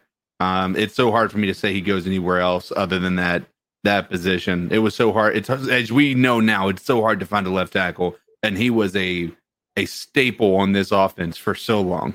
Bro, y'all All right, really let's- not gonna want to hear what I say about this next group. All right, Do y'all the, really not uh, gonna like me. Oh gosh, what do you mean? Yeah, because you're not gonna give Pep any love, and then and then we're gonna No, I say am, you're- but I'm gonna All give right. it to the player. All that right. deserves Um, higher. let's see. Let's rank uh, defensive draft picks in the history of the Carolina Panthers. Right now, your choices, listeners in the chat room as well, and you get to also throw in any names, um, names that we uh, we um, could potentially make this list. But here for the listeners, this is your choices right now: Julius Peppers, Luke Kuechly, Mike Minter, Dan Morgan, Chris Jenkins, Thomas Davis, Chris Gamble, Mike Rucker are the names I've got on the greatest defensive players drafted by the Carolina Panthers. Um, go ahead, Cody. You said we're not going to love it. Well, all right. So for me, Luke Kuechly is number one. I mean, I think that guy is a Hall of Famer just in the nine years that he played here. What eight or nine years? Um, then and look, I'm look, I'm willing to do shit different, and I just don't give a damn. Number two, I'm going Thomas Davis, man. That one-two punch in the linebacker core, dude. I love Thomas Davis. I do too. I I mean, look, Luke Kuechly and Thomas Davis defined my love of Panthers defense, right? I know that's not the popular answer, but I love me some Thomas Davis. Then I'll go Julius Peppers, number three. Then I will go. Um, uh, Dan Morgan probably wasn't on the team enough. I'll say Chris Gamble, uh, number four. Then I will say Dan Morgan. Then I will say Chris Jenkins. Then Mike Rucker. Then Mike Minter. Your thoughts, CK? Oh, number one, I'm, I'm fine were- with Luke. Like me, you know, me and Cody have, have had this discussion with uh, with Tony about the greatest defensive player in, in in Carolina Panthers history, and you know we want to pull up Julius Pepper's stats as a career, you know, uh, career sacks and everything like that. But the problem is he made a decision to leave the Panthers and spent the majority of his career elsewhere. So I don't think it's fair to say he's the one of the great. He had a great first five years, four years, whatever it was, um, but he left, and so and then he came back and he was a fraction of the human that he was when he was here for that first, you know, stint. So Luke Truth. has has contributed more on the front for the Carolina Panthers in that respect. So I like Luke number one. Um, I think uh, we have this is it's so hard because I love a lot of these players. Um, I'll give I'll give some love to Peppers at number two. I'll give him number two love right there. Um, Dan Morgan was an all around better linebacker than Thomas Davis. He just didn't have the same longevity due to injury. Um, so we have that issue. But I'm so because of that, just because of the reason I put Luke up number up top, I'm gonna put Thomas Davis at three. Um, I'm gonna put Chris Gamble at four. Dan Morgan at five. Mike Rucker at six. Jenkins at seven. I don't know. Maybe Mike Minter at seven and Jenkins at eight. I don't know. That's that's. I'll Oh, just stick with that. Goodness. Okay. Um, All right, oh wise one, give us the definitive list. I want to just look up a couple of things. You You, know, hurry uh, up and get this Kuechly was all pro, first team all pro more than any player. Exactly. Yeah. He uh so um 2012 look i'm gonna say this is i just i'm gonna say that julius peppers is number one and now i will give you an argument like if you're gonna not like him because he didn't play his if you if him not playing his entire career in carolina um excludes him from being number one then we got to revisit like what we're trying to do ranking the greatest uh draft picks, right? Um, I do understand your argument as Luke Kuechly gets that all first team all pro. He's like five of them. Pep only had one, two, three, three of them. Right. Uh, but look, is this is that Peppers was on a different level, dude, of players. And for those six years, two, three, four, five, six, seven, eight, and nine. So he played for Carolina for eight years before he left he had um I bet he had just as many as inter look at this says he's had 11 career interceptions.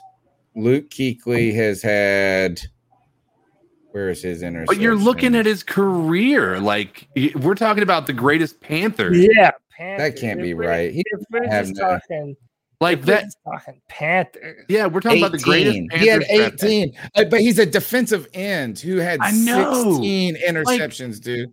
But guess Julius what? Peppers finished his career. No, but as a draft pick, dude, listen to this.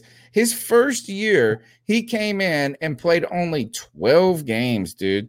and he was he incredible. had five forced fumbles. He had six pass defended. He had an interception and he had 12 sacks in 12 games. He had 11 sacks in 04, 10 and a half in 05, 13. Right? This dude was just dominant. I understand. All right, so I give you this is that if you want to put Luke Kuechly as the greatest defensive draft pick, I won't go crazy, crazy, but I'm going to go Peppers Kuechly. And then it's gonna. uh, This gets tough here. It's tougher after that- this. Like it, the margin of difference Yeah. between these guys are so small. Like it's just Um, I think I'm. I think I like Mike Minter here. yeah. At Bro, y'all uh, three. No, Um, Minter was Y'all so good, bro. Thomas Davis, man. Thomas Davis was good, but he Bro, wasn't. he Thomas wa- Davis was instrumental to our most vicious defenses. he he was very good, but again, like on by himself without a without a Luke, he was never like he was still good. Don't get me wrong. I don't want to shit on Thomas Davis, but the reality is, number one, he was drafted as a safety. He was never an elite safety. I so just want to give you this one stat: is that Mike Minter had 125 tackles in 2000. Holy shit! That's a fuck. 125 combined tackle. No, um, so I like Mike Minter here. Then I go Thomas Davis. Then I'm gonna go uh Chris Jenkins, Chris Gamble, Mike Rucker, Dan Morgan. That's my order. Okay. Uh, Minter because he's our best safety we've ever had. Julius Peppers, he's our best defensive we've ev- and we've ever had. Luke Kuechly's the best linebacker we've ever had. Period. And Chris Gamble's the best corner we've ever had. By the way, a lot of love for uh Beason in the chat room, who people think you should have included. You know, and which is real, you know, um, Beason, the fun part about Thomas, uh, John, um, not Thomas Davis, uh, John. John Beason, thank you, is that uh, John Beason was head and shoulders the better linebacker above Thomas Davis until t- the Thomas Davis comeback. The irony of all of this was is that Thomas Davis was the fragile one, and John Beason was this dude that was like basically Luke Kuechly before Luke Kuechly. And then all of a sudden it flip flop. Thomas Davis becomes durable for the next four years, and John Beason gets hurt, and we drafted Luke Kuechly, and that's all she wrote. yeah, Um, all right, so I did put this. The last category right here is busts. The biggest bust um, in Carolina history, and uh, I think this is there's only one number two up here. where'd you where'd Um, you put where you got where you got Vernon Butler on? Oh, he's on the uh, notable list. Oh, This is the notable list, right? Because they're not top top draft picks. Vernon Butler was a one. but a late uh, one, I first round. Everett Brown was a t- second round pick. Frank Alexander was a fourth. Joe Adams was like a fourth or a fifth, and Ar- Armani Edwards is another third or some fourth or something like this. But I think this is that we should probably all say consensus bust is Ray Carruth number one. I think murder, Yeah, your you know higher murder for hire puts you at number one bust, and he was actually killing it as a. Oh, did not mean to do that. He Oh. was. Sle- oh, nope. he was. Uh, he was doing pretty well in his rookie year. He's and then all of a sudden, um, he fell off, or, or not fell off. Uh, he uh, he went to prison. Um, number two. Did you put Kelvin Benjamin on that notable? Mm, no, he's on the full list. Yeah, yeah, he should He's be got on to the be. full, yeah. thank you. Yeah, he's got to be up here, and I think that he's going to be at the bottom of the list because he did have one good season. So I think that he is not up here at the top. I, Yeah. I mean, Ray Carruth to me is a consensus. I think Chris Winky and Dwayne Dwayne Jarrett might have been a second round pick actually. Um, Jason Peter is a giant was a giant bust, and he turned into a drug addict on the team. He was a first round uh, defensive end from Nebraska in '99. That was supposed to be awesome. Fantastic interview I did with him on the uh, on you can find on CarolinaCatChronicles.com. Where's that cat now? Um, with Jason Peter, I spoke with him over an hour and a half about his book and his experience, Hero of the Underground. It's an awesome read. It's a scary read. It is a really candid look into what happened in this dude's life, which was awful. But he was slated to be a great football player, never had injury before he got to the NFL, got a back injury, and then got hooked on everything to the point he was eating 70 Oxycontin a day. Like it's it's wild. So it? I guess I'm gonna put um where do you think he goes? Yeah, I think that all right. So I'll put him at the two spot. I'll put Chris Winky at the three spot. I wouldn't gonna put, Bianca Batuka. Um, I wouldn't put him. I'd put him near the bottom with Kelvin. I agree. So if we did this, if we were just arranging them in order, it's going to be somewhere. I mean, it probably here, to be honest. Yeah. Um, Hey. I think you move Carruth to the one hole. Yeah. But like my thing is this: like Carruth is more than a bust. He was just a fucking piece of shit. Like you know, like bust Oh, to me yeah. when when I hear bust, like okay, I'm gonna be honest with you. You all know. Well, my isn't fan- that what my- you're going to say about Kelvin Benjamin too? He was he was uh he was just a fat fuck. Well, okay, but uh, he also didn't arrange a, a hit on a woman that had his fucking unborn child in her stomach. You know, like to me, he's not even a bust. He's just terrible. Uh, you know, uh, that could have, you know. Uh, But I would say it's a bust on that front. Like it's a bust. We spent a first round draft pick on a guy who ended up not doing shit for our But organization. like, is Aaron Hernandez a bust? For Yeah. was, was he okay? So like, like But he was what- also not a first. Was if he was a first, But he was also a good play. See, you're gonna have to tell me this. Like, was Ray Carruth ever a good player? Because Yes. just straight up, I, I have no fucking memory of this dude. well, because playing you were barely even born, dude. Uh, this is what I'm saying. I was barely born. But Ray I was. Carruth was oh these stupid Charlotte Observer. Ray Carruth was oh he was only a number 27th overall. so um let me see and, and he did have a good rookie year. Hold on, I'm looking it up, looking it up. Come on, baby. Look, I'll say this: you guys are more of the historians than me. I'll just say it to you like this: Ray Carruth, outside of him just being a piece of shit, um, I will always have Kelvin Benjamin as the number one bust that the Carolina Panthers have ever drafted because I- recency bias, though. Well, no, it's not just recency bias. It's because he uh essentially ended the the prime of the best Panther player that we've ever had in Cam Newton. Like people, I will remember this till the day that I fucking die. It was in the end zone. Cam Newton threw up a jump ball. Kelvin Benjamin would not go for it at all. The ball gets intercepted. Cam Newton runs all the way back down uh, to try and save the play and ends up landing bad on his fucking shoulder. And that's what caused Cam Newton's injuries uh, from then on out. So it's like that was the I- end but- of my favorite player's time in Carolina because of the laziness of that fucking dude. Well, So- to be to be fair, I, I, I, again, that's your your, your argument. He had a thousand yard season. as well. Then, like, it, it- that exact same argument, it's the exact same argument we're making for Ray Carruth. Like, you're saying that because he did these other things, he just didn't play well. He had a good first season. I mean, we got to remember that. I mean, we were all up in arms about him. He was coming back. We were super thrilled about his 2015, and then he got hurt, and then we were kind of devastated at that point. We had nothing. Like, I mean, we loved him after his first year. Like, we loved him. Like, his highlight reel was unreal. Um, but Ray Carruth's most yards in the season. Well, he only played three seasons, 545 yards so rookie season. I would remind that in 1997, that was a lot. Four touchdowns for a rookie for a slight slim build. He was fast. Uh, I will. I will uh, accept moving Kelvin Benjamin up the list some. Um, Yeah.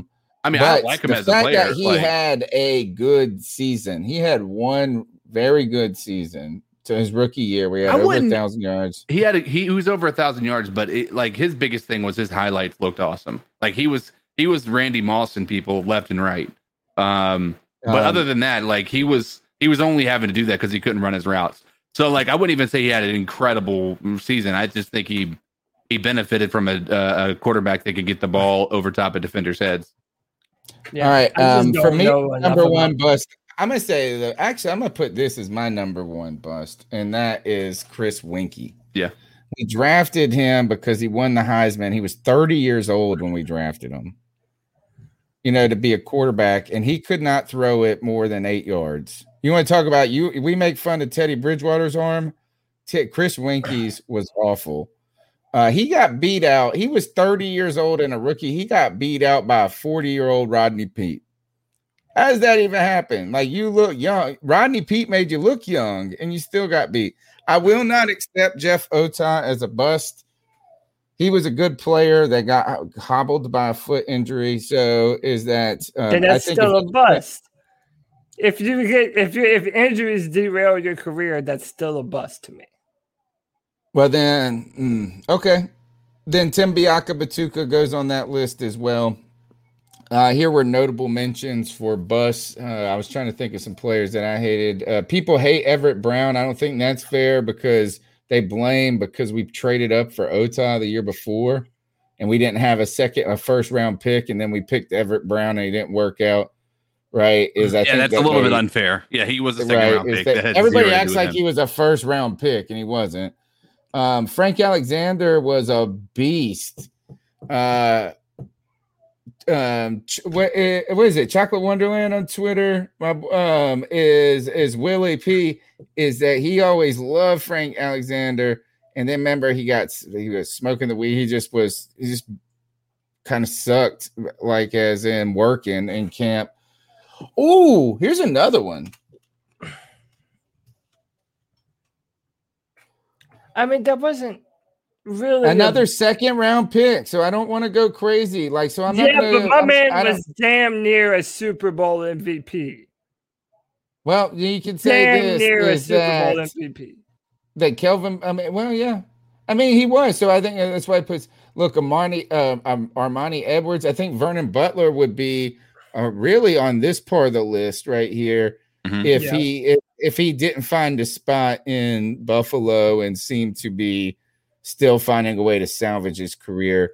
Greg Hardy's another uh, another notable up here. David Gettis, uh, he was the sixth round pick though. That's a good like reference. I mean, is that man? He could have been great. Well, it looked like Uh, he was another guy. He had no hamstrings, no hams. I think Dwayne Jarrett is one of those. He turned out to be so dumb. Like, I mean, he's like the dumbest player in the history of Carolina.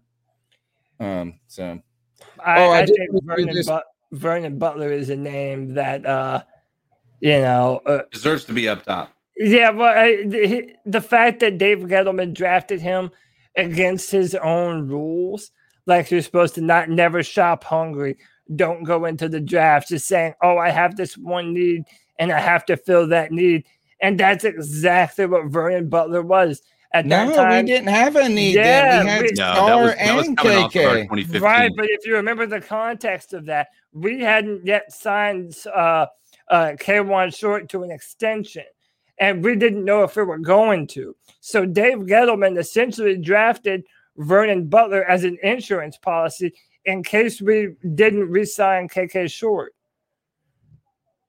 All right, uh, let's do our quick dive into the Discord section of the show. Look, you can go. But hey, my and- headset's about to die, so I'm probably going to jump off here because I'm not going to be able to hear you anyway. I'm just going to say real quick, my ice up is to McCorkle because that Okay. name, because that name is just too good for me to not uh not McCorkle. ice up. But all right, later, boys. Peace and love. All right, man. Find me on, All find right. me on Twitter at Cody Lack, C O D Y L A C. Final mock draft on Draft Deck tomorrow. Check me out. Later, boys. So, guys, take it easy, man. Thanks for being a great part of the show, and don't forget uh, to follow uh, Cody's work um, at Cody Lash on Twitter, and he's got all the stuff coming up for his draft tech. Now, look, Discord for and, and somebody, I think it was J Dub who was making fun of my age, saying I pulled out the dang uh vinyls and my kids my my you know what kids today if i pull if you pull out some vinyls you gotta be cool man. You'd be like hey you got some I know, it's a little swag, different. right?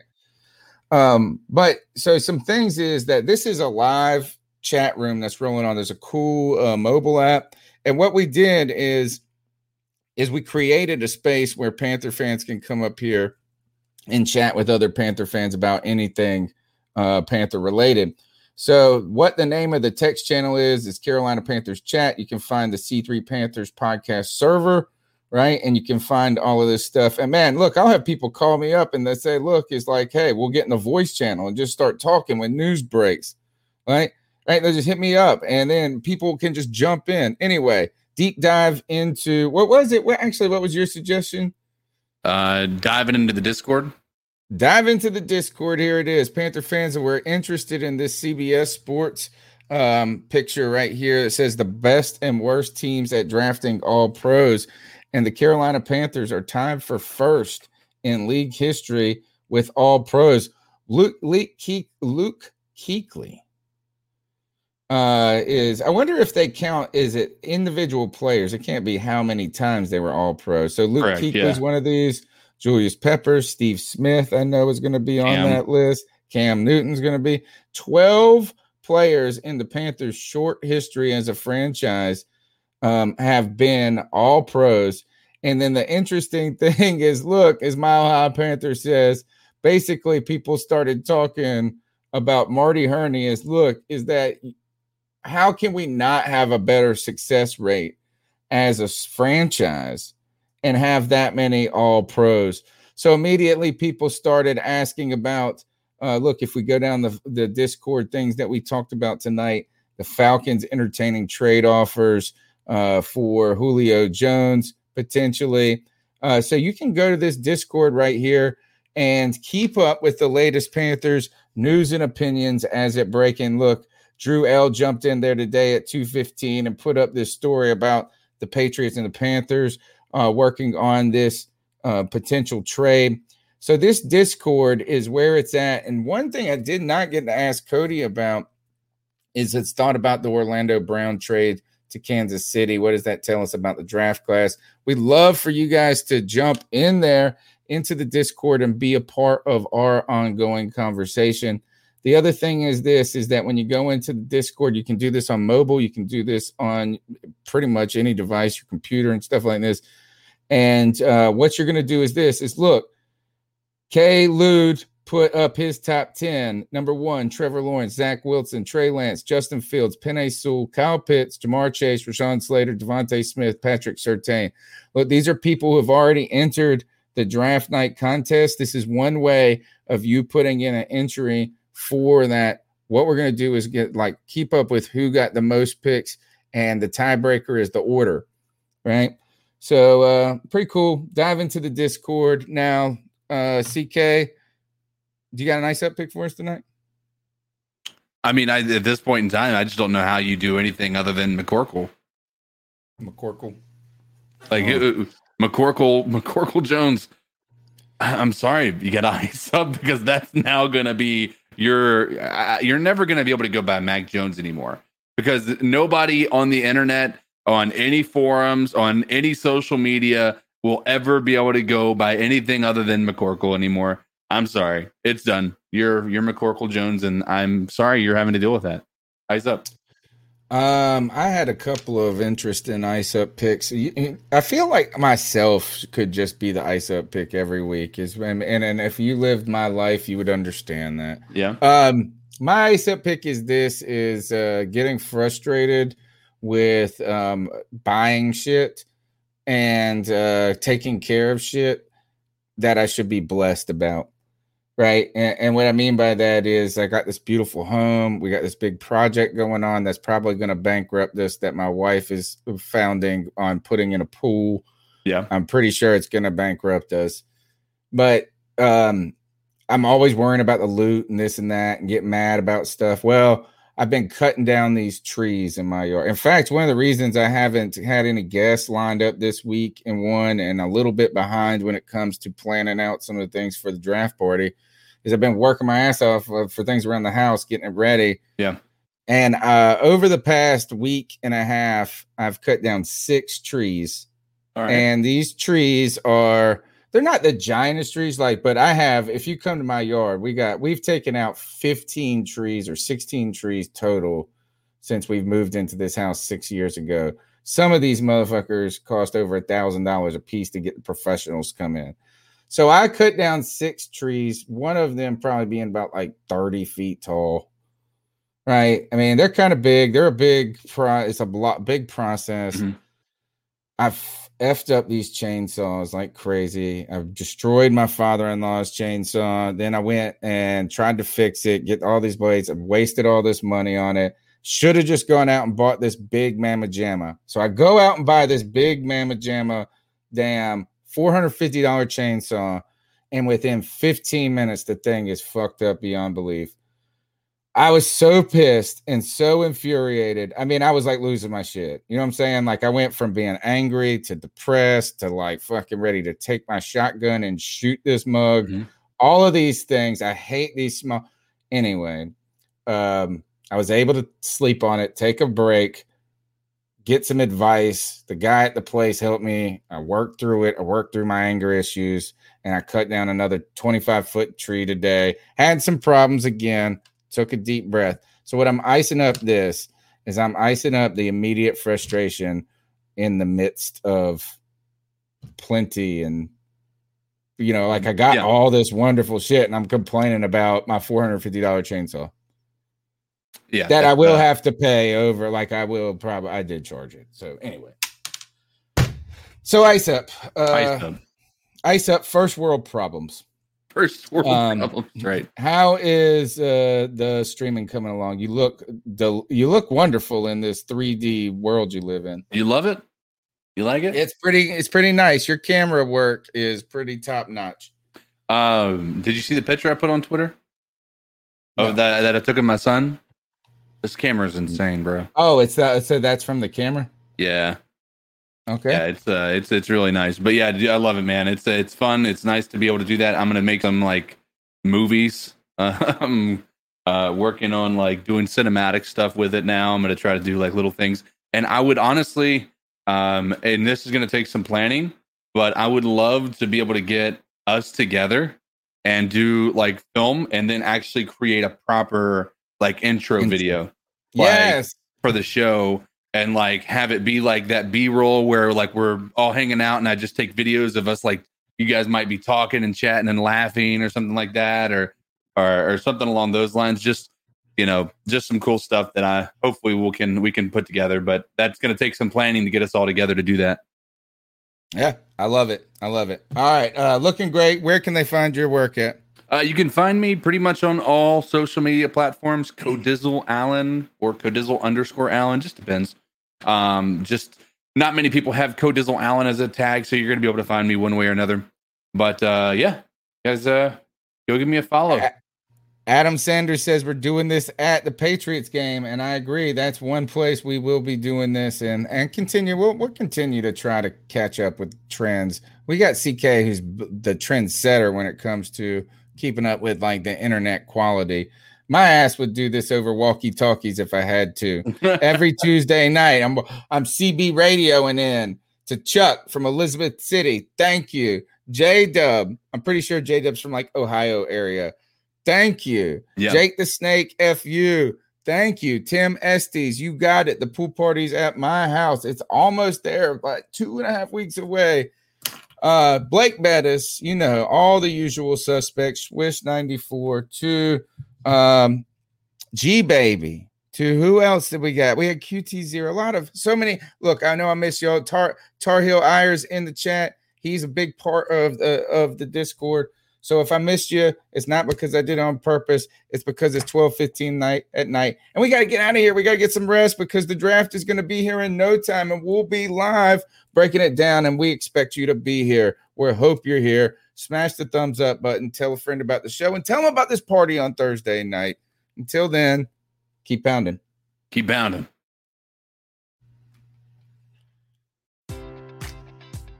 Enjoy all your favorite sports like never before at BetMGM. Sign up using code CHAMPION and receive up to $1,500 back in bonus bets if you don't win your first bet. When you register with BetMGM, you'll get instant access to a variety of parlay selection features, live betting options, and the best daily promotions in the business. And with BetMGM at your fingertips, every play and every game matters more than ever. Remember to use code CHAMPION and receive up to $1,500 back in bonus bets if you don't win your first bet. Place your money line, prop, or parlay bets with the king of sportsbooks today. BetMGM and GameSense remind you to play responsibly. See BetMGM.com for terms. 21 plus only, Virginia only. New customer offer, subject to eligibility requirements. Rewards are non withdrawable bonus bets that expire in seven days. Gambling problem? Call 1 800 Gambler. Promotion, promotional offer not available in Washington, D.C.